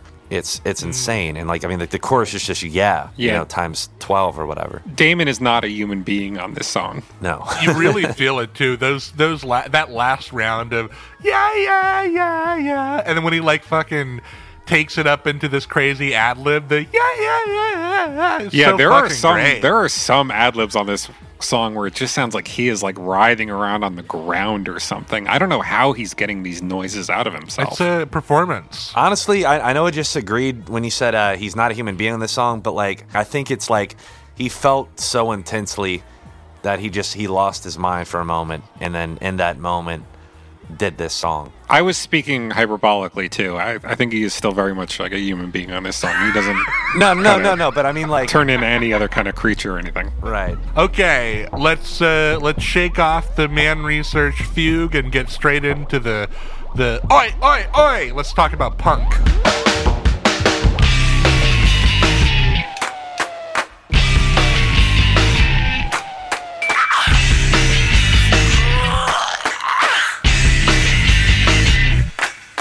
Let's get punked by Damon Albarn. Mm, and Ashton Kutcher, uh, child trafficking. He's gonna solve it. He's gonna stop it. Uh, What do you think, Trevor? Are you how down are are you on punk? Are you like officially in the no thanks club for punk, or where are you? I in, in this day and age, I actually find that I can't bring myself to say a negative thing about this song. It'll clearly never be my favorite song on the album musically, but I still have a lot of affection for it, due in no small part to that sequence in Bananas where we got to see Damon figuring out the beginning of the song in real time.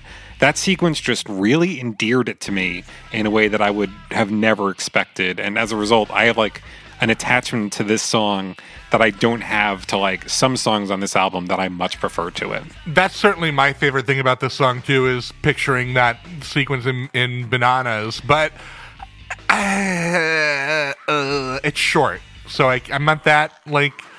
I don't love this song, you guys. I don't. I mean, it's the brief little fuck around song that Damon thinks you got to have on every album. How much can you really like it? But I think it's perfectly adequate for what it is. It's not the worst brief uh, explosion of energy on a Damon Albarn record. there's something about the mix that I don't love, or maybe it's the guitar tone that there's just something about it that sounds bad to me that I don't love. But I mean, Jack, are you going to defend its honor? Are you going to white knight for punk? You yourself said that you have not incorporated it into any versus Lagues uh, uh, material. So Yeah, I, I you know. don't think I have. Um, but I definitely, I, I'm glad that Trevor brought up the part from Bananas because like that actually is one of the immediate things I think about uh, in relation to this song. Like something about Damon, like just excitedly playing that. I think he was playing the bass between uh, in those little gaps between the the riffs when like you know the, the noise has gone off. He just kind of like looks up gleefully and it's like he's laughing at the people around him and it's like something about that like definitely stuck with me and is one of the first things I think about when you know I even think about this song. And this is a another song that I think is kind of tangentially about Damon feeling like stifled by his career as the frontman of Blur. And more generally, I think this is a song about like being unable to express yourself in a certain environment and the frustrations that can result from that. I gotta say, I think you're dead wrong. I think Really? you're dead wrong. Yeah. What do you think the song is about? I think that this was a leftover cut from Murdoc's previous band, The Burning Sensations, aka Oh, Murdoc yeah. Niccals and The Burning Sensations. I think he played Gorillaz like a muddy tape recording from one of their live performances, and he was like, supposed to be teaching it to the band, but instead everyone was kind of so jazzed to play, they just jumped behind their instruments and started banging it out. 2D didn't even know what the lyrics were, he was just going off the vibe.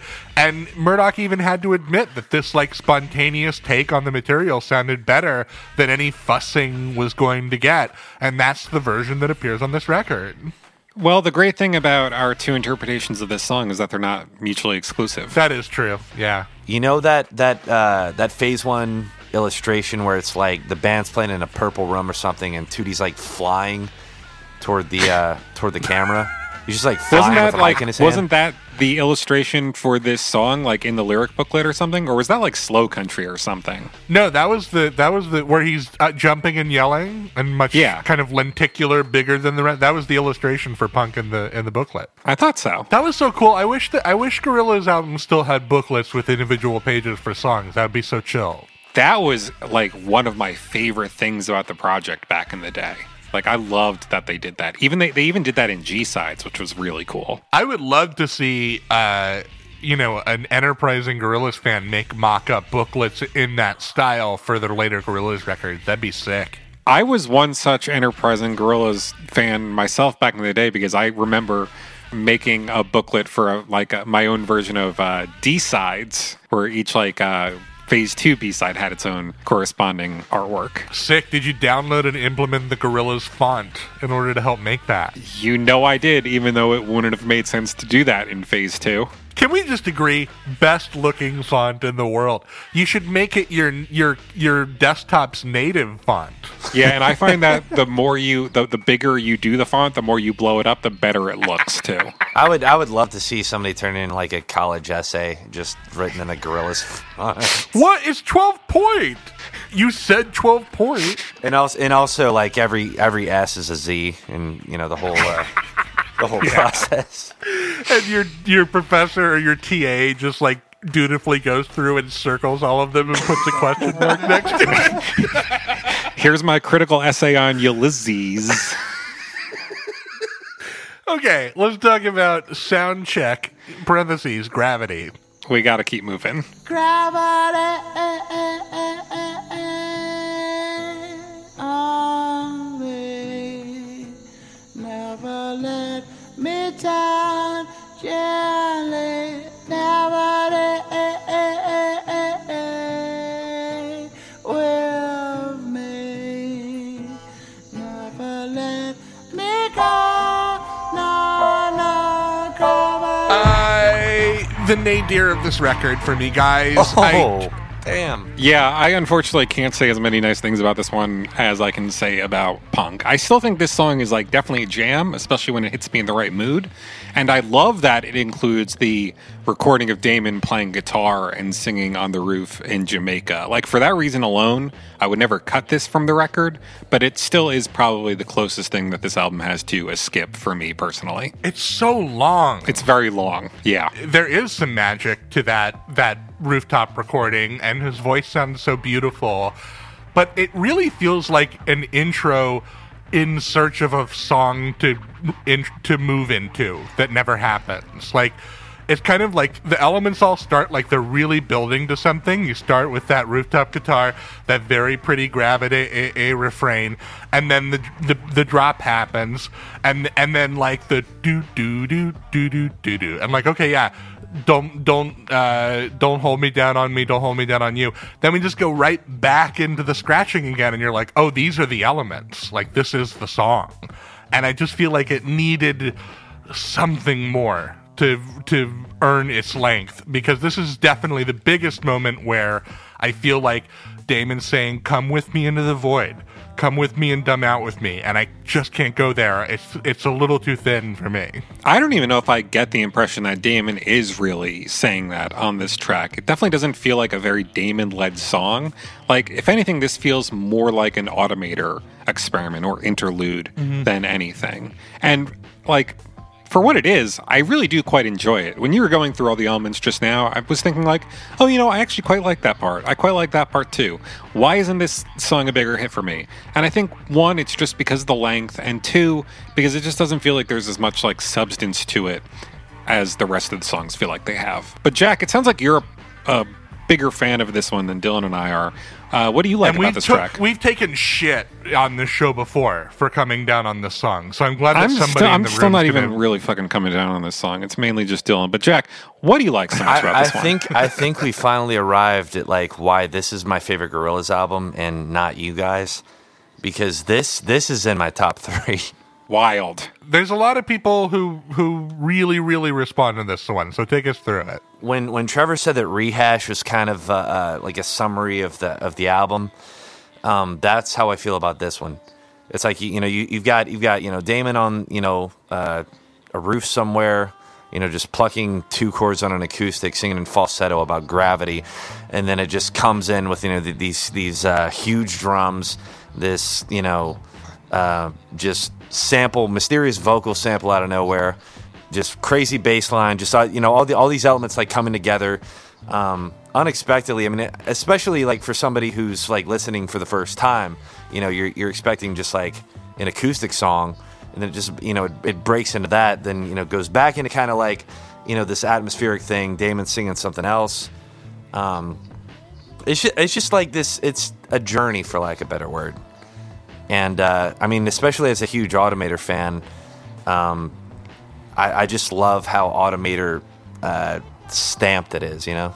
I definitely wish I could return to it and listen to it for the first time with fresh ears in 2021 because I wonder if what's preventing me from loving it even today is just how much it didn't really click for me back in the day. I wish Kid Koala was doing something slightly different because I feel like I 100% vibe with what Damon and especially Junior Dan are doing here. I would give Junior Dan MVP status on this song uh, with that extremely good nimble bass line that he drops. Whatever that sample is, it's just like a little distracting. It's just a little clashy for me, that Kid Koala sample. Yeah, I do think everybody else is doing like a much better job on this song than the stuff that Kid Koala is contributing. It, it's it's hard to say how I would react to it if I heard it for the first time now. I'd, I'd probably still like it.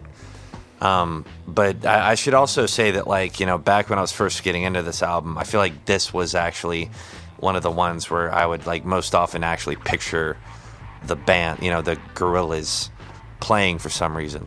That's really interesting to me because like this is this feels like it's the furthest removed from what I can uh, picture like an actual four piece band playing. This is purely like a product of like a couple hip hop producers and a guy who's interested in the genre sitting down together and like making something. I mean, the elements are there. You got bass, guitar, drum, and keys. They're all here. I guess, yeah.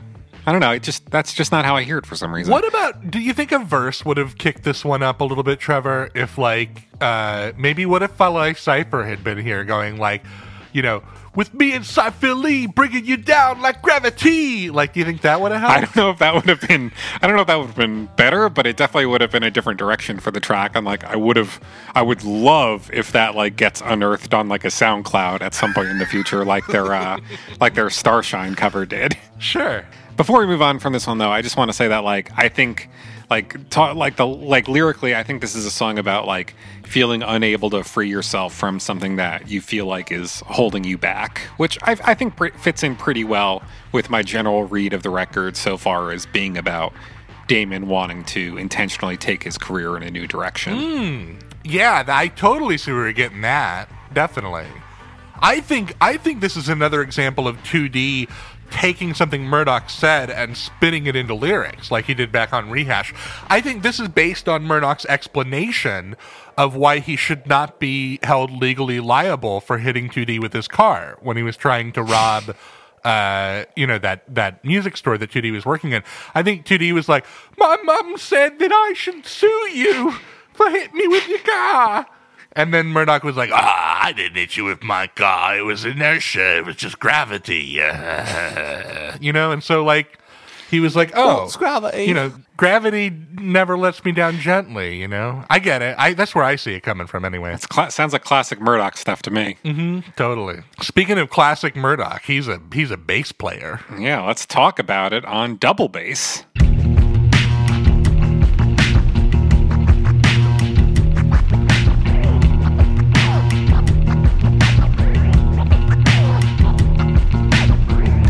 Still got some fondness for this. I think my problem here is that we are in a patchy section of the record uh, where things have gotten a little bit conceptually thin, where things feel like they're a little, not half baked, but three quarter baked for me.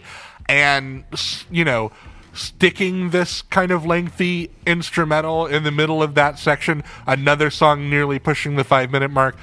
Uh, you know, it's challenging my my attention span, but I do think this is like a pretty a one uh, Gorillaz instrumental. I do think it's a great track. Yeah, I think all of your complaints are valid, but man, I love this one. It like absolutely slaps. Honestly, maybe in the top half of the record for me by this point. Do you remember how like the in-universe backstory for this song is that the band attached like a musical device to Damon Albarn's brain and this is what came out? Yeah, yeah, yeah, yeah. I think that's like super fitting because, in my opinion, this is a song about being like trapped in your own fucking head. Like the entire track feels like the audio equivalent of like a very low key panic attack or something. And like, I mean, instead of like lyrics, it just has Damon mumbling about being anxious. And I, I think when we first talked about this track during our original review, I said that it sounded like a band of demons playing elevator music as you descend into hell, but are like kind of chill about it. I'd also like to add that I think it sounds like walking down a staircase that you slowly start to realize is never going to end, like the opposite of the one from uh, Mario 64. Yeah, those those kind of reverbed out slide noises. Yeah. But well, like I definitely I get big like anxiety spiral vibes from this song. It's kind of in the same way that I think like the music of Steely Dan sounds like an emotional breakdown. Mm, like sure. yeah, we're openly crying, but we're playing a sick bass line while we do it. Yeah, I can see that. Damon just like snapped when he put this instrumental together, dude. It like it rocks. I think that little bit in Rise of the Ogre is winking at what's actually happening on this song. What do you mean by that? When you're on a major label, sometimes the execs like to send like an established company boy to the studio to like snoop on the new talent as they work on their record, you know? Sure. What was the uh, what was the uh, name of the guy who they is did a that scrub. for? Yeah, Dante is a scrub. on the on the three feet high and rising. Uh, I think one day Parlophone sent some douchebag from Flavor of the Month band Blur uh, to crash the sessions. Davey, you know Auburn or whatever his name is, and he said, "Oh, you know, track sounds good, but your bassist is a bit shit." and so impromptu, Murdoc Niccals challenged this Britpop pretty boy douchebag to a bass off.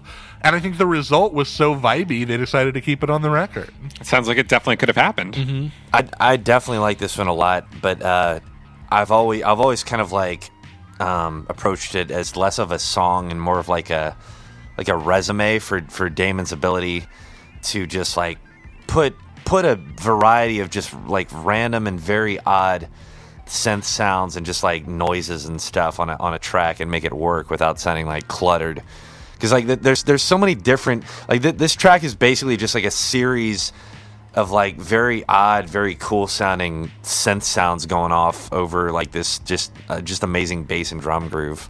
Yeah, it's definitely like another example of Damon as a mad scientist, I think. He's like, look at this cool fucking thing that I just made. Doesn't it sound awesome? I was a little shocked to hear that Gorillaz versus Log S has not made use of this because it would seem like a 12 year old, 13 year old Log S would be like, fuck yeah, gr- drop a drop an acapella over this, you're done.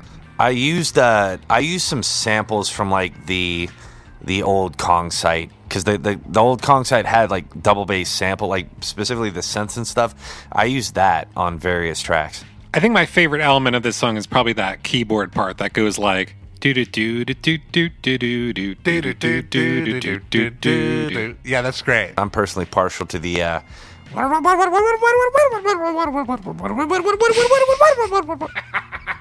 was the life changing moment on there for me. That's a good sample right there. Do you guys have anything else to say about this one? Um, all I can, all I have to say is that I am ready to rock the house. That's all I have to say.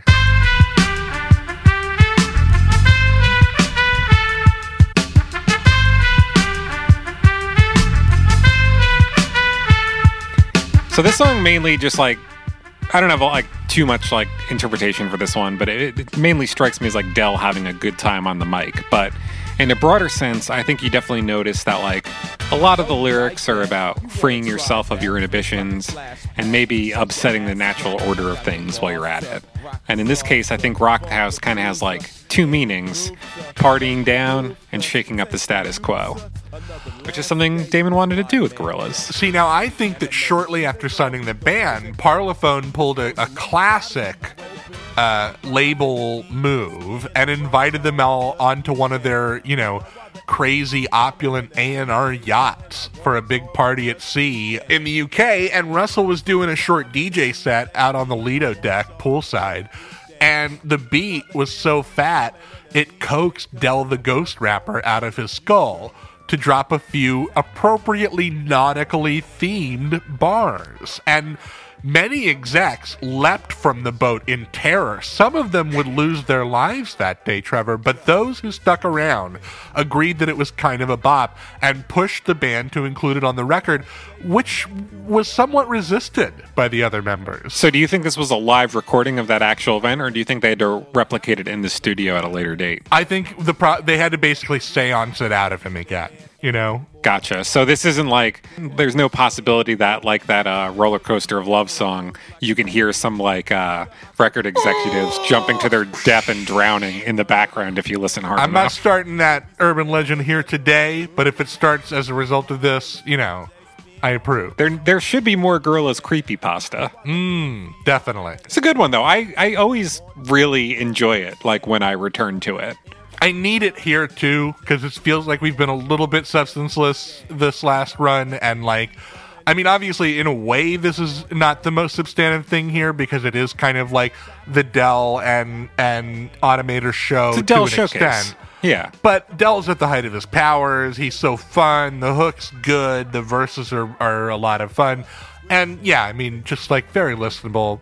Thumbs up. Yeah, and even if uh, even if Damon isn't on it, it is like decidedly like a song in a way that double bass and uh, soundtrack kind of weren't. I feel like honestly, like for for Del's story about you know get, like getting getting that book about how to write a hit song, it honestly makes a bit more sense for this one than uh, than Clint. I agree. I think that maybe he might have mixed up his Gorillaz experiences when he when he told that story.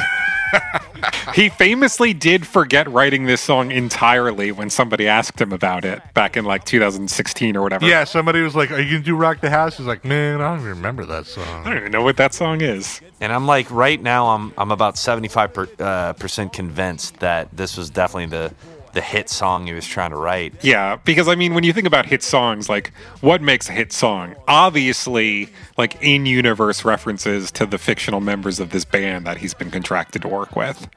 It might be my favorite entrance he makes on the whole record when he does gravitational pull. I have you making a fool out of yourself on the dance floor. Just for that line about doing backspins, running man, and more, partying down with Viga and Candor. It's Pretty good. so funny. Pretty good. Viga and Candor. You should party down with Vigor and Candor if you can. Both of them. Really solid single, though. I don't have a lot to say about it. Uh, probably the most I've ever enjoyed this song, oddly enough, has got to have been uh, when we saw it performed by Bananas uh, in uh, in Chucktown back in 2018. Really good performance. They kind of brought everybody up to fucking go for it Yeah. on that one. It was like a mega mix. They turned it into a posse cut. You love to see it. We got another single up next to talk about if you guys are ready to move on. It's 19 2000.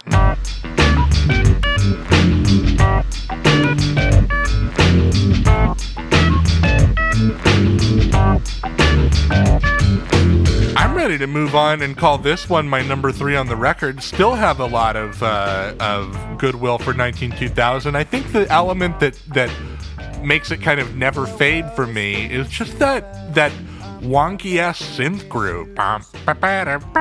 It's just so weird and off kilter and funny and uh, makes me feel good. It is a really interesting sounding song. How did uh how did the guy who did the Soulchild remix describe it again? a ropey, dirgy old demo. A ropey, dirgy old demo. Uh, upon upon this most recent visit, uh, it really stood out to me that like 19 2000 is basically the opposite side of the same coin as Tomorrow Comes Today. Mm-hmm. Like they're both songs about how quickly the world is changing and how difficult it can be to keep up, but each approaches the subject from like a different angle. Like on Tomorrow Comes Today, the future is kind of portrayed as this like foreboding challenge.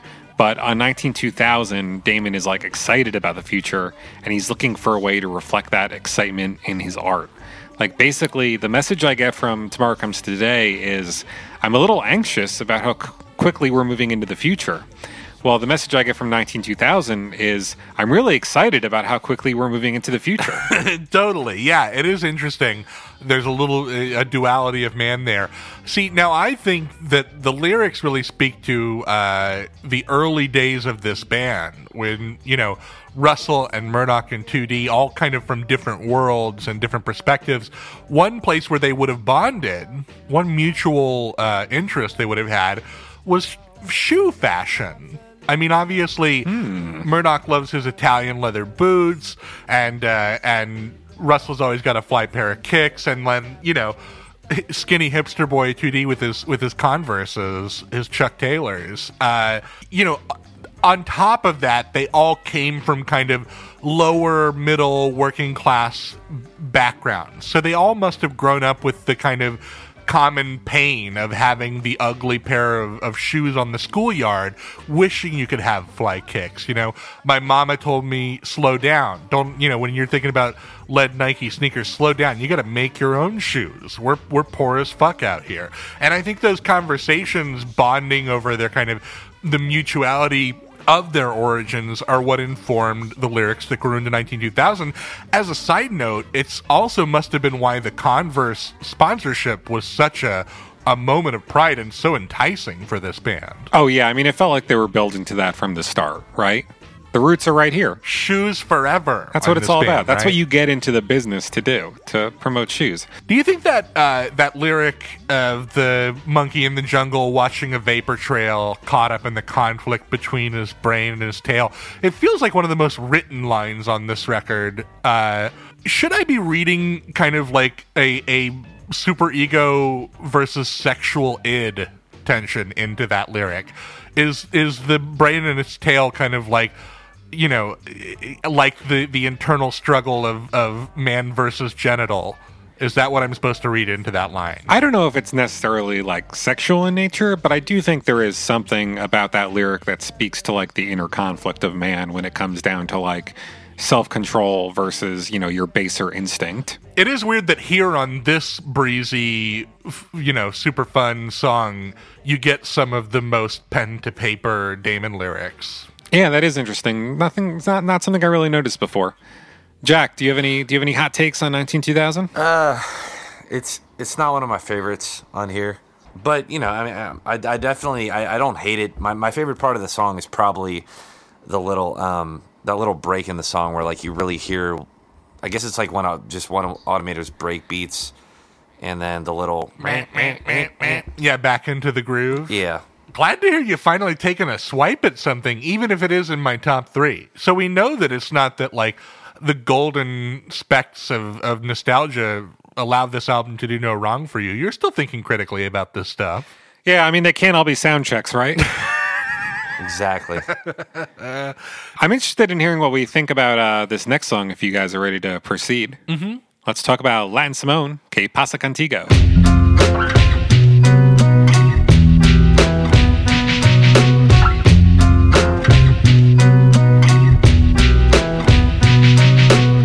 One place where I've not really grown in the intervening four years since our last review of this is I still wish that we had an official version on this record that was more of a blend of the Ibrahim Ferrer and the Damon Albarn versions. Yeah, I mean, it certainly would have been the platonic ideal version of the song to have on the album. I, I gotta say, sometimes, like, no disrespect to Ibrahim being on the record, but sometimes I do kind of wish that the English version had made its way onto the album and this version was the one that was on G sides. I'm worried that if you made that change, though, you would do a butterfly effect like change that like drastically altered the idea of the role that a collaborator would, a guest collaborator would play on a Gorillaz album. I I agree, and I would never in a hundred years like take Ibrahim being on this record away from Damon. Sure. Because I feel like he's playing a very specific role on this song and in this album. Like in general, I think Latin Simone is like a song about self doubt, which is something I could easily see Damon struggling with throughout the process of trying to get like something ridiculous as a cartoon band off the ground. Uh, the lyrics are like about needing to pick yourself back up, and I think it's actually like a really vulnerable move for Damon to get someone to like do a guest vocal for this song because I think the resulting effect is that it kind of feels like it's being sung to Damon.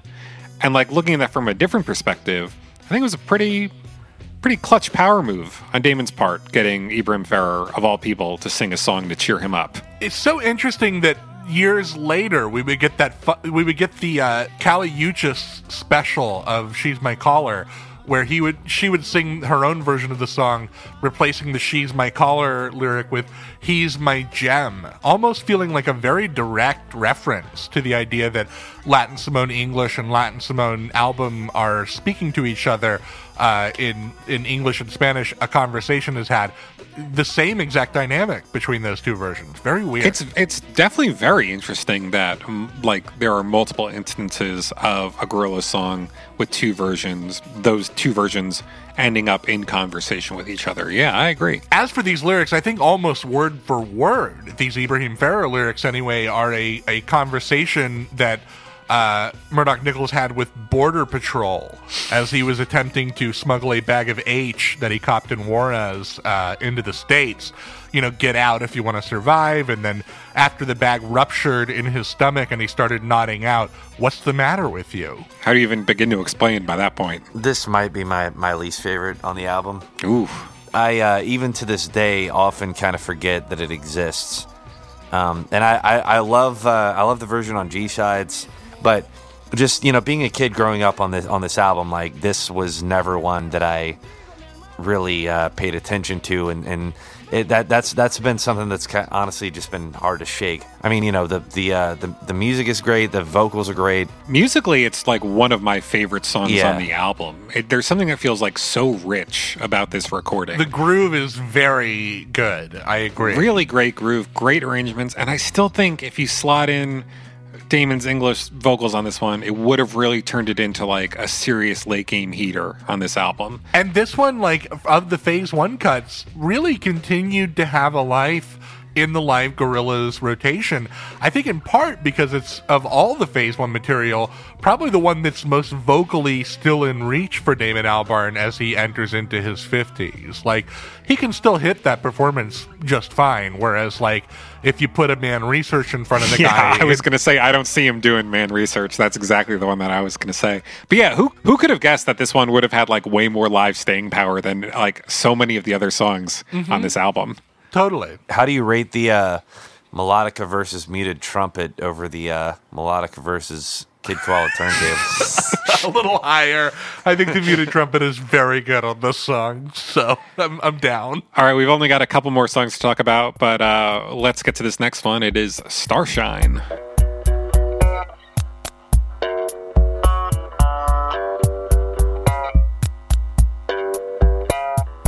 Very thin for me. This one is another example of like this being the Gorillaz record that like maybe a couple more weeks of generating could have helped.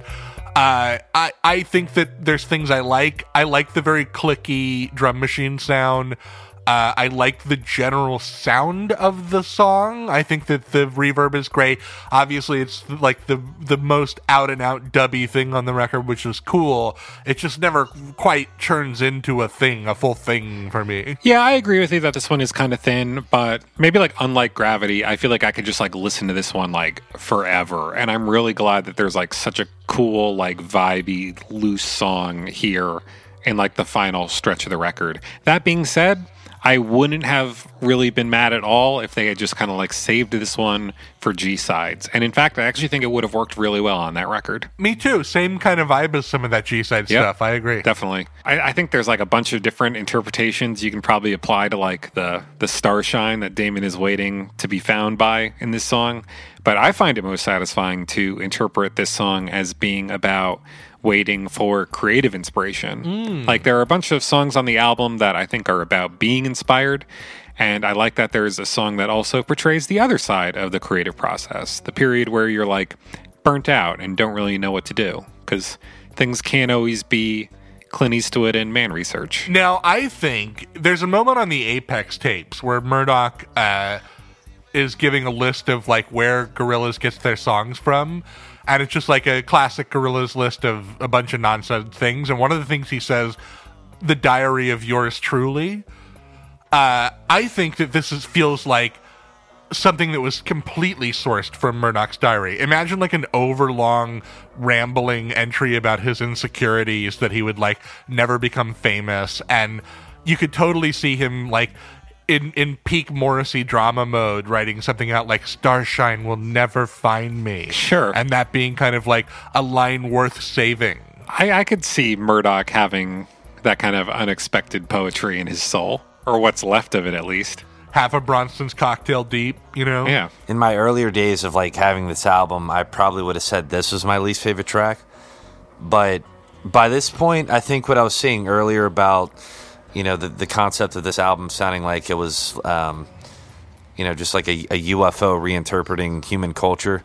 This this might be the Sure. ultimate example of that.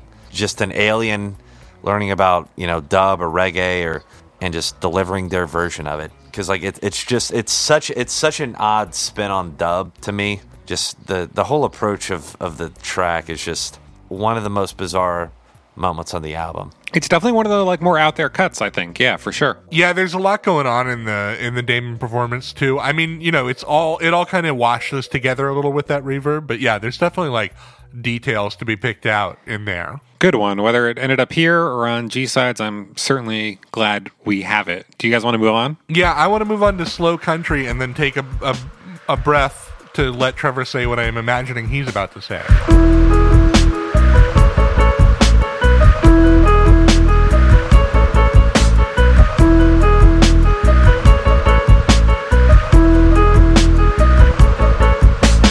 That it's my number two on the record. Congratulations, Trevor, uh, in the hand holding club with Dylan Flynn, who is now uh, on this most recent pass anyway. Uh, elevated slow country to my favorite song on this record. Nice. I love to see it. This is really a great song. One that, again, like some of the other cuts on this record, I think is like one of the most underrated cuts in the Gorillaz catalog that has never really quite gotten its due. Although I, maybe you could argue that it has, considering it popped up at those like Damon Albarn live performances on, that we got that live album out of. It's so pretty. It's, just very pretty. so beautiful. You know, I found on on every listen that I've had to with this record this year, this is the song that I feel like the last twenty years of my my history of a, of a as a Gorillaz fan kind of melt away, and I just feel like I am twelve years old again. You know, listening to this on CD in my Discman. There's it's so transportive to me. It's so beautiful. I love all of the elements. I love the extended uh, vamps that happen in between the the verses and the "Can't Stand Your Loneliness" hooks. And I mean, we talked about it on the last episode. It's worth talking about again. The the vocal improv uh, vamp towards the end is like stunning, stunning. It's so lovely, and it's even better in the live versions. Like, I highly recommend. I think I even did this in the first review. I highly recommend going and finding the uh, Demon Detour version of this one because it is just like so exquisite. Like, they really elevated this one live. It's even better than it is on the album, and it's super good on the album. But when I sat down to try and figure out what I feel like this song is about, I had like a particularly difficult time with this one. And I think like being the penultimate track on the album, it really feels like it occupies like a crucial space on the record. And I think that ultimately what Damon is doing here like as impressionistically as he may be doing it, is exploring an emotional dilemma that I think really represents like a pivotal moment in his career. Like the first verse of this song seems to be about someone who's like being drawn to what Damon calls the city life, which has had what sounds like a pretty negative impact on them spiritually. As Damon puts it, me and my soul geared to attack. That's a really great lyric. And uh, you get the impression that like this person can see a way out, that there's a different path that they can take, but as the first verse concludes, they just can't quite do it. So they're left with this sense of isolation that they'll never be able to escape from unless they get over the fact that, like the second verse says, you won't get money from doing what you love. So they can finally kick their problems and get out of the city to pursue a second chance at something that'll actually make them happy. And I guess that's like what I view Gorillaz as being for Damon Albarn at this at this point in his oh, career. Oh, totally, totally. It had to have seemed like a risk to him, considering how unorthodox the concept was. And it certainly would have been easier for him to just keep recording Blur album after Blur album, and even easier for him to just put out a solo record under his own name. But instead of doing something easy like that, he took this like crazy risk on this thing that nobody had ever really done before. And it turned out to be just what he needed. It was like an escape from a career that had unfortunately turned into like a job and a new muse that could creatively reinvigorate him and take him to like uh, a new level of artistry that he had never really reached before. really feeling that. That makes a lot of sense to me. Yeah, it really does feel like a super pivotal moment on this album. And I had never really been able to lock into why it really spoke to me so much, but I, I, I don't know. I think it's a really great track and something very truly special in the Gorillaz catalog. Tell me if this makes sense to you. Okay. Um, I want to take you back to a specific uh, moment in the Gorillaz story. I'm talking about 20 years and three months ago when the Ed Case refix of Clint Eastwood popped on the UK charts, went all the way to number two. All the kids were singing it. The band got thrown onto the press tour, you know, gigging and interviews and, and city life and nightlife. Murdoc and 2D, both big partiers. Uh, but Russell being a little bit more reserved, I imagine he would be the one volunteering to stay behind with Noodle while the the over 18s enjoyed their time in over 18s spaces. Uh, and I and I have to imagine in those quiet moments, you know, without the bluster of Murdoc and 2D to kind of draw the attention in the room, Russell started to really look at Noodle and kind of take note of what a lonely existence she was facing with no one there to communicate with. Sure. Uh, and that's those lines can't stand your loneliness really speak to that dynamic to me. I think this is kind of the the the Russell and Noodle moment on this record. the Russell and Noodle dynamic is has always been a great part of the the Gorillaz story that I feel like not a lot of people really hone in on as much as they should maybe. This this is another one where uh, I don't think like I, I truly loved it until a bit later. I, I wrote this as an honorable mention after my top uh, top three. Cool. So it's it's basically my my number four at least on the uh, on the record. But that that special sample, the uh, Ghost Town sample, like it, it's it's such an yeah, it's just Yeah. Hypnotic. that that particular whatever that noise is just repeating is is, is very odd and just uh, the the whole song is kind of odd because it's like Damon's kind of in that like honestly he's kind of in that no distance left to run mode. He's he's kind of at his core just like you know can't stand the loneliness and the, that I feel like I'm listening to just like somebody's bare nerves you know. But the fact that it's like in a major key and it's like kind of a happy sounding song makes it, it just just a little off putting in a in a weird way. It's a very very vulnerable song and a very vulnerable Damon performance, I think. Yeah. Yeah, and there is something interesting and, and deceptive, throwing you off a little bit about just how major it is. That especially that piano uh, loop is kind of like almost a bubblegum element, but the song itself reads so sad, you know. It's very wistful. Great track though. I'm so happy that it's like taken its spot as your favorite song on the album, Dylan. That's very exciting for me. It was the it was a big moment on the reapproach. I started thinking, is this my favorite song on the self title? Probably somewhere around January, and it just continued to build. Uh, I I it's been a little while since we've done this, but I think your favorite Gorilla song is next, Trevor M1A1.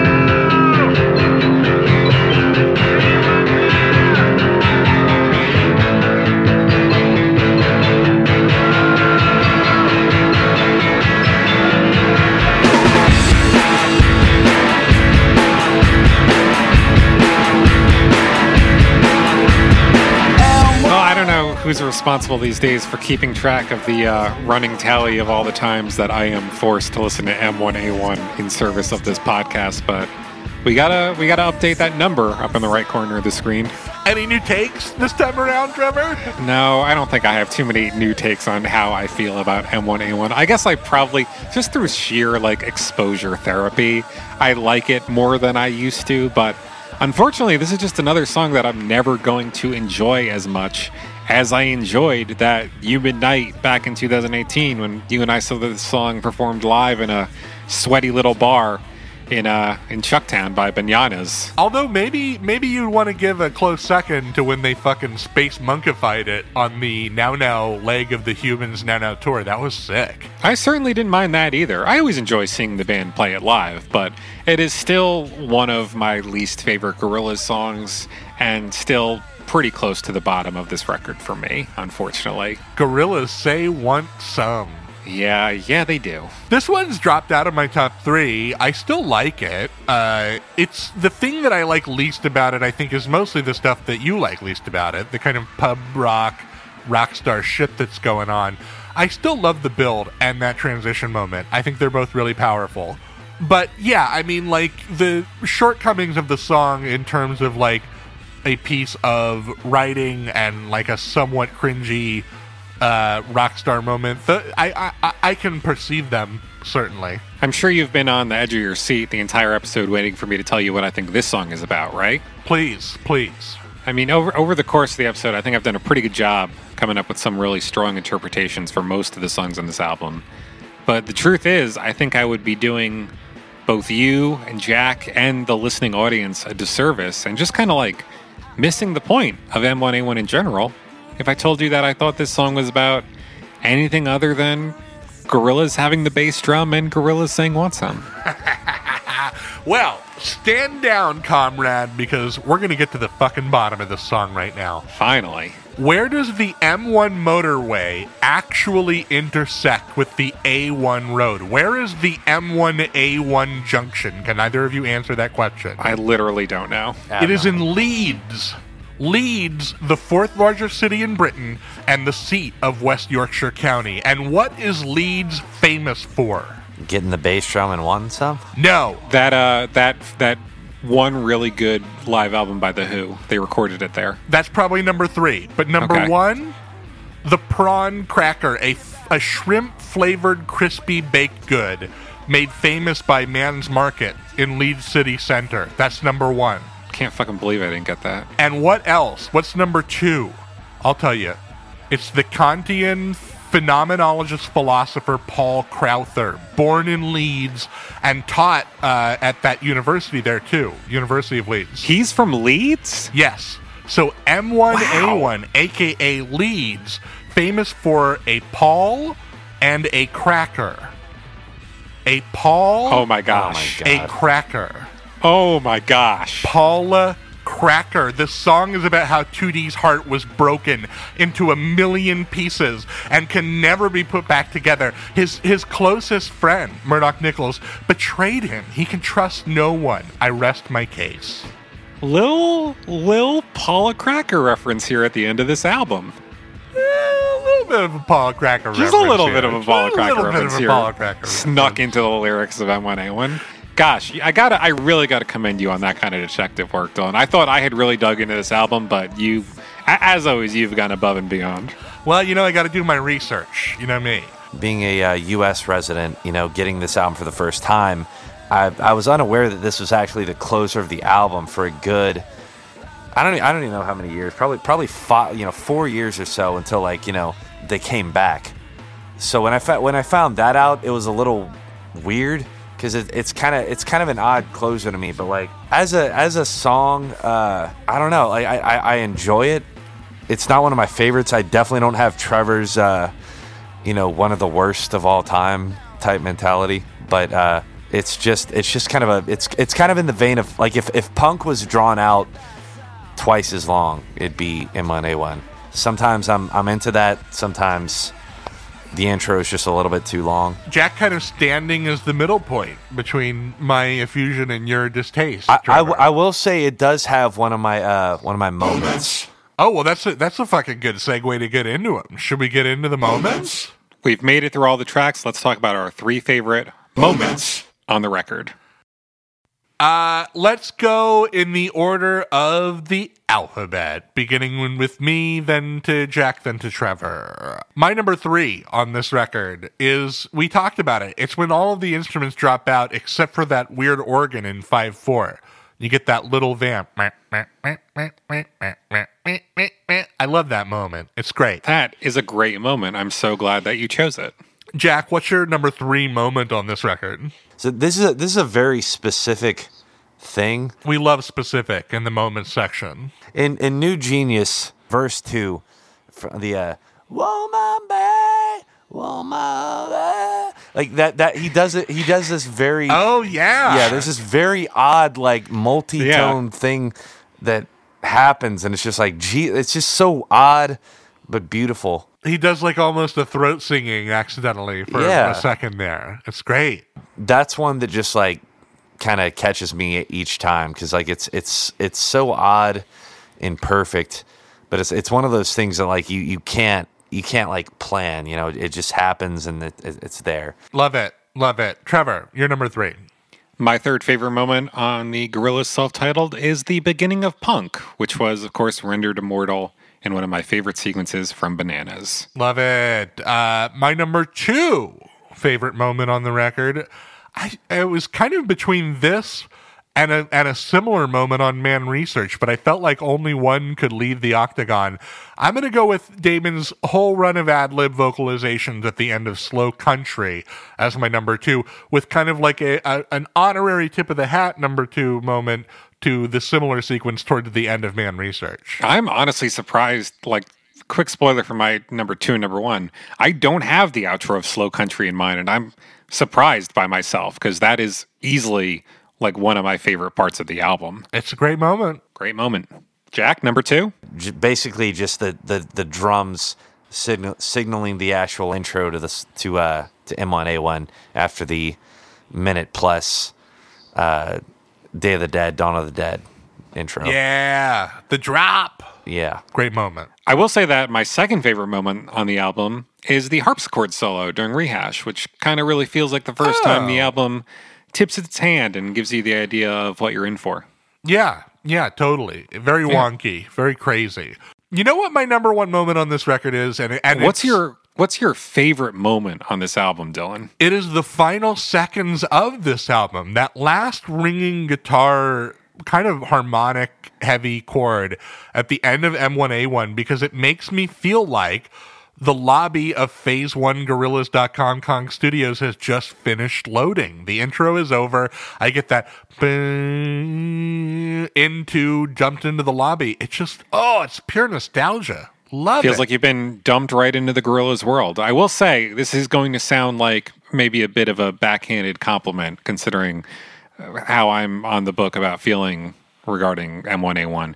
But uh, my favorite part of the song is also probably the end of it. it's got a good ring to it. They really It's, it's, got a, really good sound. yeah, a jam that kind of organically finished, you know. It's a good moment. Good moment. Jack, what is your favorite moment on the Gorillaz self-titled? Favorite moment. for for this i'm kind of torn like it, it's it's the same track but i'm kind of torn between either saying when the when the bass guitar and piano come in on tomorrow comes today or just that that final little um moment of that song where the bass is kind of like winding down in this in this odd way The bass ending of Tomorrow Comes Today is a really great moment. I love that. That song might have like my favorite bass on the album in it. I just really love the way the bass sounds in that song. And it segues so great into New Genius too. For sure. I think I just got to go with with the bass and piano actually coming in at the same time because like that, like you, you've already got the drums going on, and like when when both of those elements come in at once, uh, for me it's just like a, a near overload. It's a it's a great moment. It's a great moment. Jack, if you want to if you want to twist your your your ear around a little bit, blow your hair back a little bit, go listen to the uh, Tomorrow Comes Today version that is on Automator's Gorillaz-ish mix from that weird magazine that it was issued with. Its its bass intro winds down instead of up like on the album version. Very weird. I've never quite understood why it's slightly different. It's a deep pull. That's some real nerd shit. Real like nerd it. shit. Yeah. Uh, you're number one. I got to hear it, Trevor. I'm dying to hear it. My favorite moment on the Gorilla self-titled album would have to be This is a breakfast club. like there's nothing that even comes close. I still remember the first time I even heard it. I like had just I remember I was sitting in my my bedroom as a young teen.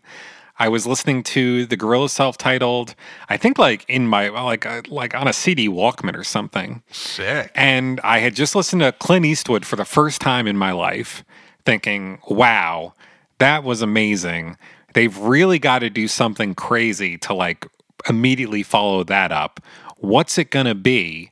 And then I heard that, and I was just like, I, I knew, even if I had seen the best of what this band had to offer, I knew that there was still plenty in store for me. And like over the course of all the time that's happened since then, there definitely has been. This band has really never stopped giving. Their cup runneth over with joy and memories, and it all started here. It all started 20 years ago. Fucking wild that this band is 20 years old. Uh, we're all gonna die someday. Time stops for no man. So much fun hanging out with a couple of my favorite old ass Gorillaz fans to talk about this record again. This was a total blast. Yeah, I had a great time. Jack, thanks so much for coming on the show and talking about this album with us. I'm so glad we could finally do it because, like, uh, Dylan proposed this to me, I think, like two years ago. Yeah, welcome to Hallelujah Monkeys. yeah, this has been like a long time coming. I was I was so excited when he when he told me about it, and then like you know it's like a it's like a year later. I'm like, okay, I I don't think they're doing it. To quote a Gorillaz versus Log Sism, the future that never came, but it did come. Tomorrow really did come today. Uh, I would love to turn the people on to some of your non Gorillaz music as well. You have a great uh, pro- ongoing project called Organization, and I think you've got some new stuff coming out under that moniker soon. Yeah, Yeah, tomorrow slash uh, a week ago. By I guess by the time peop uh, the uh, the people hear this, it it's called inauguration. It's it's not as political as that name would lead you to believe, and yet uh, it'll be basically wherever you, you like to listen to music. I think it's gonna be all about fighting Joe Biden. Oh yeah. We finally got a gamer in the White House, you guys. It happened. a Luigi main, no less. Yeah, Luigi main in in cart. That's fucking wild. Dylan, do you want to tell people where they can find us online so that we can start to wrap things up? Of course. I would love you to check us out on uh, Twitter at Gorillaz Fancast, or you can Gmail us. Uh, that, of course, is, well, you can also email us from your AOL address. You don't have to specifically Gmail us, but our, our address is uh, hallelujahmonkeys at gmail.com, of course. Uh, and join our Discord, discord.me uh, slash monkeys with a Z. Uh, or you can follow my co-host on Twitter at Trevor Ickrath, but with no vowels. T R V R K R T H. And you can follow my co host on Twitter at Dylan Flynn, just his entire name spelled out. Uh, Jack, I want to leave with one of your classic Phase One era or sourced Gorillaz versus Log S cut. Which of those cuts do you feel think has a good like show ending feeling to it? Maybe Dream on the Street. That's a great one. Fucking love that one. We'll go out on that, and we will be back really soon to talk about We Are 10. Wink, wink. But until uh, until that time, uh, I am 33 and I am Dylan Flynn. I'm Trevor Ickrath, I'm Jack Morrison. and until next time, don't get lost in heaven. Demo. Stop trying to control everything and just let go.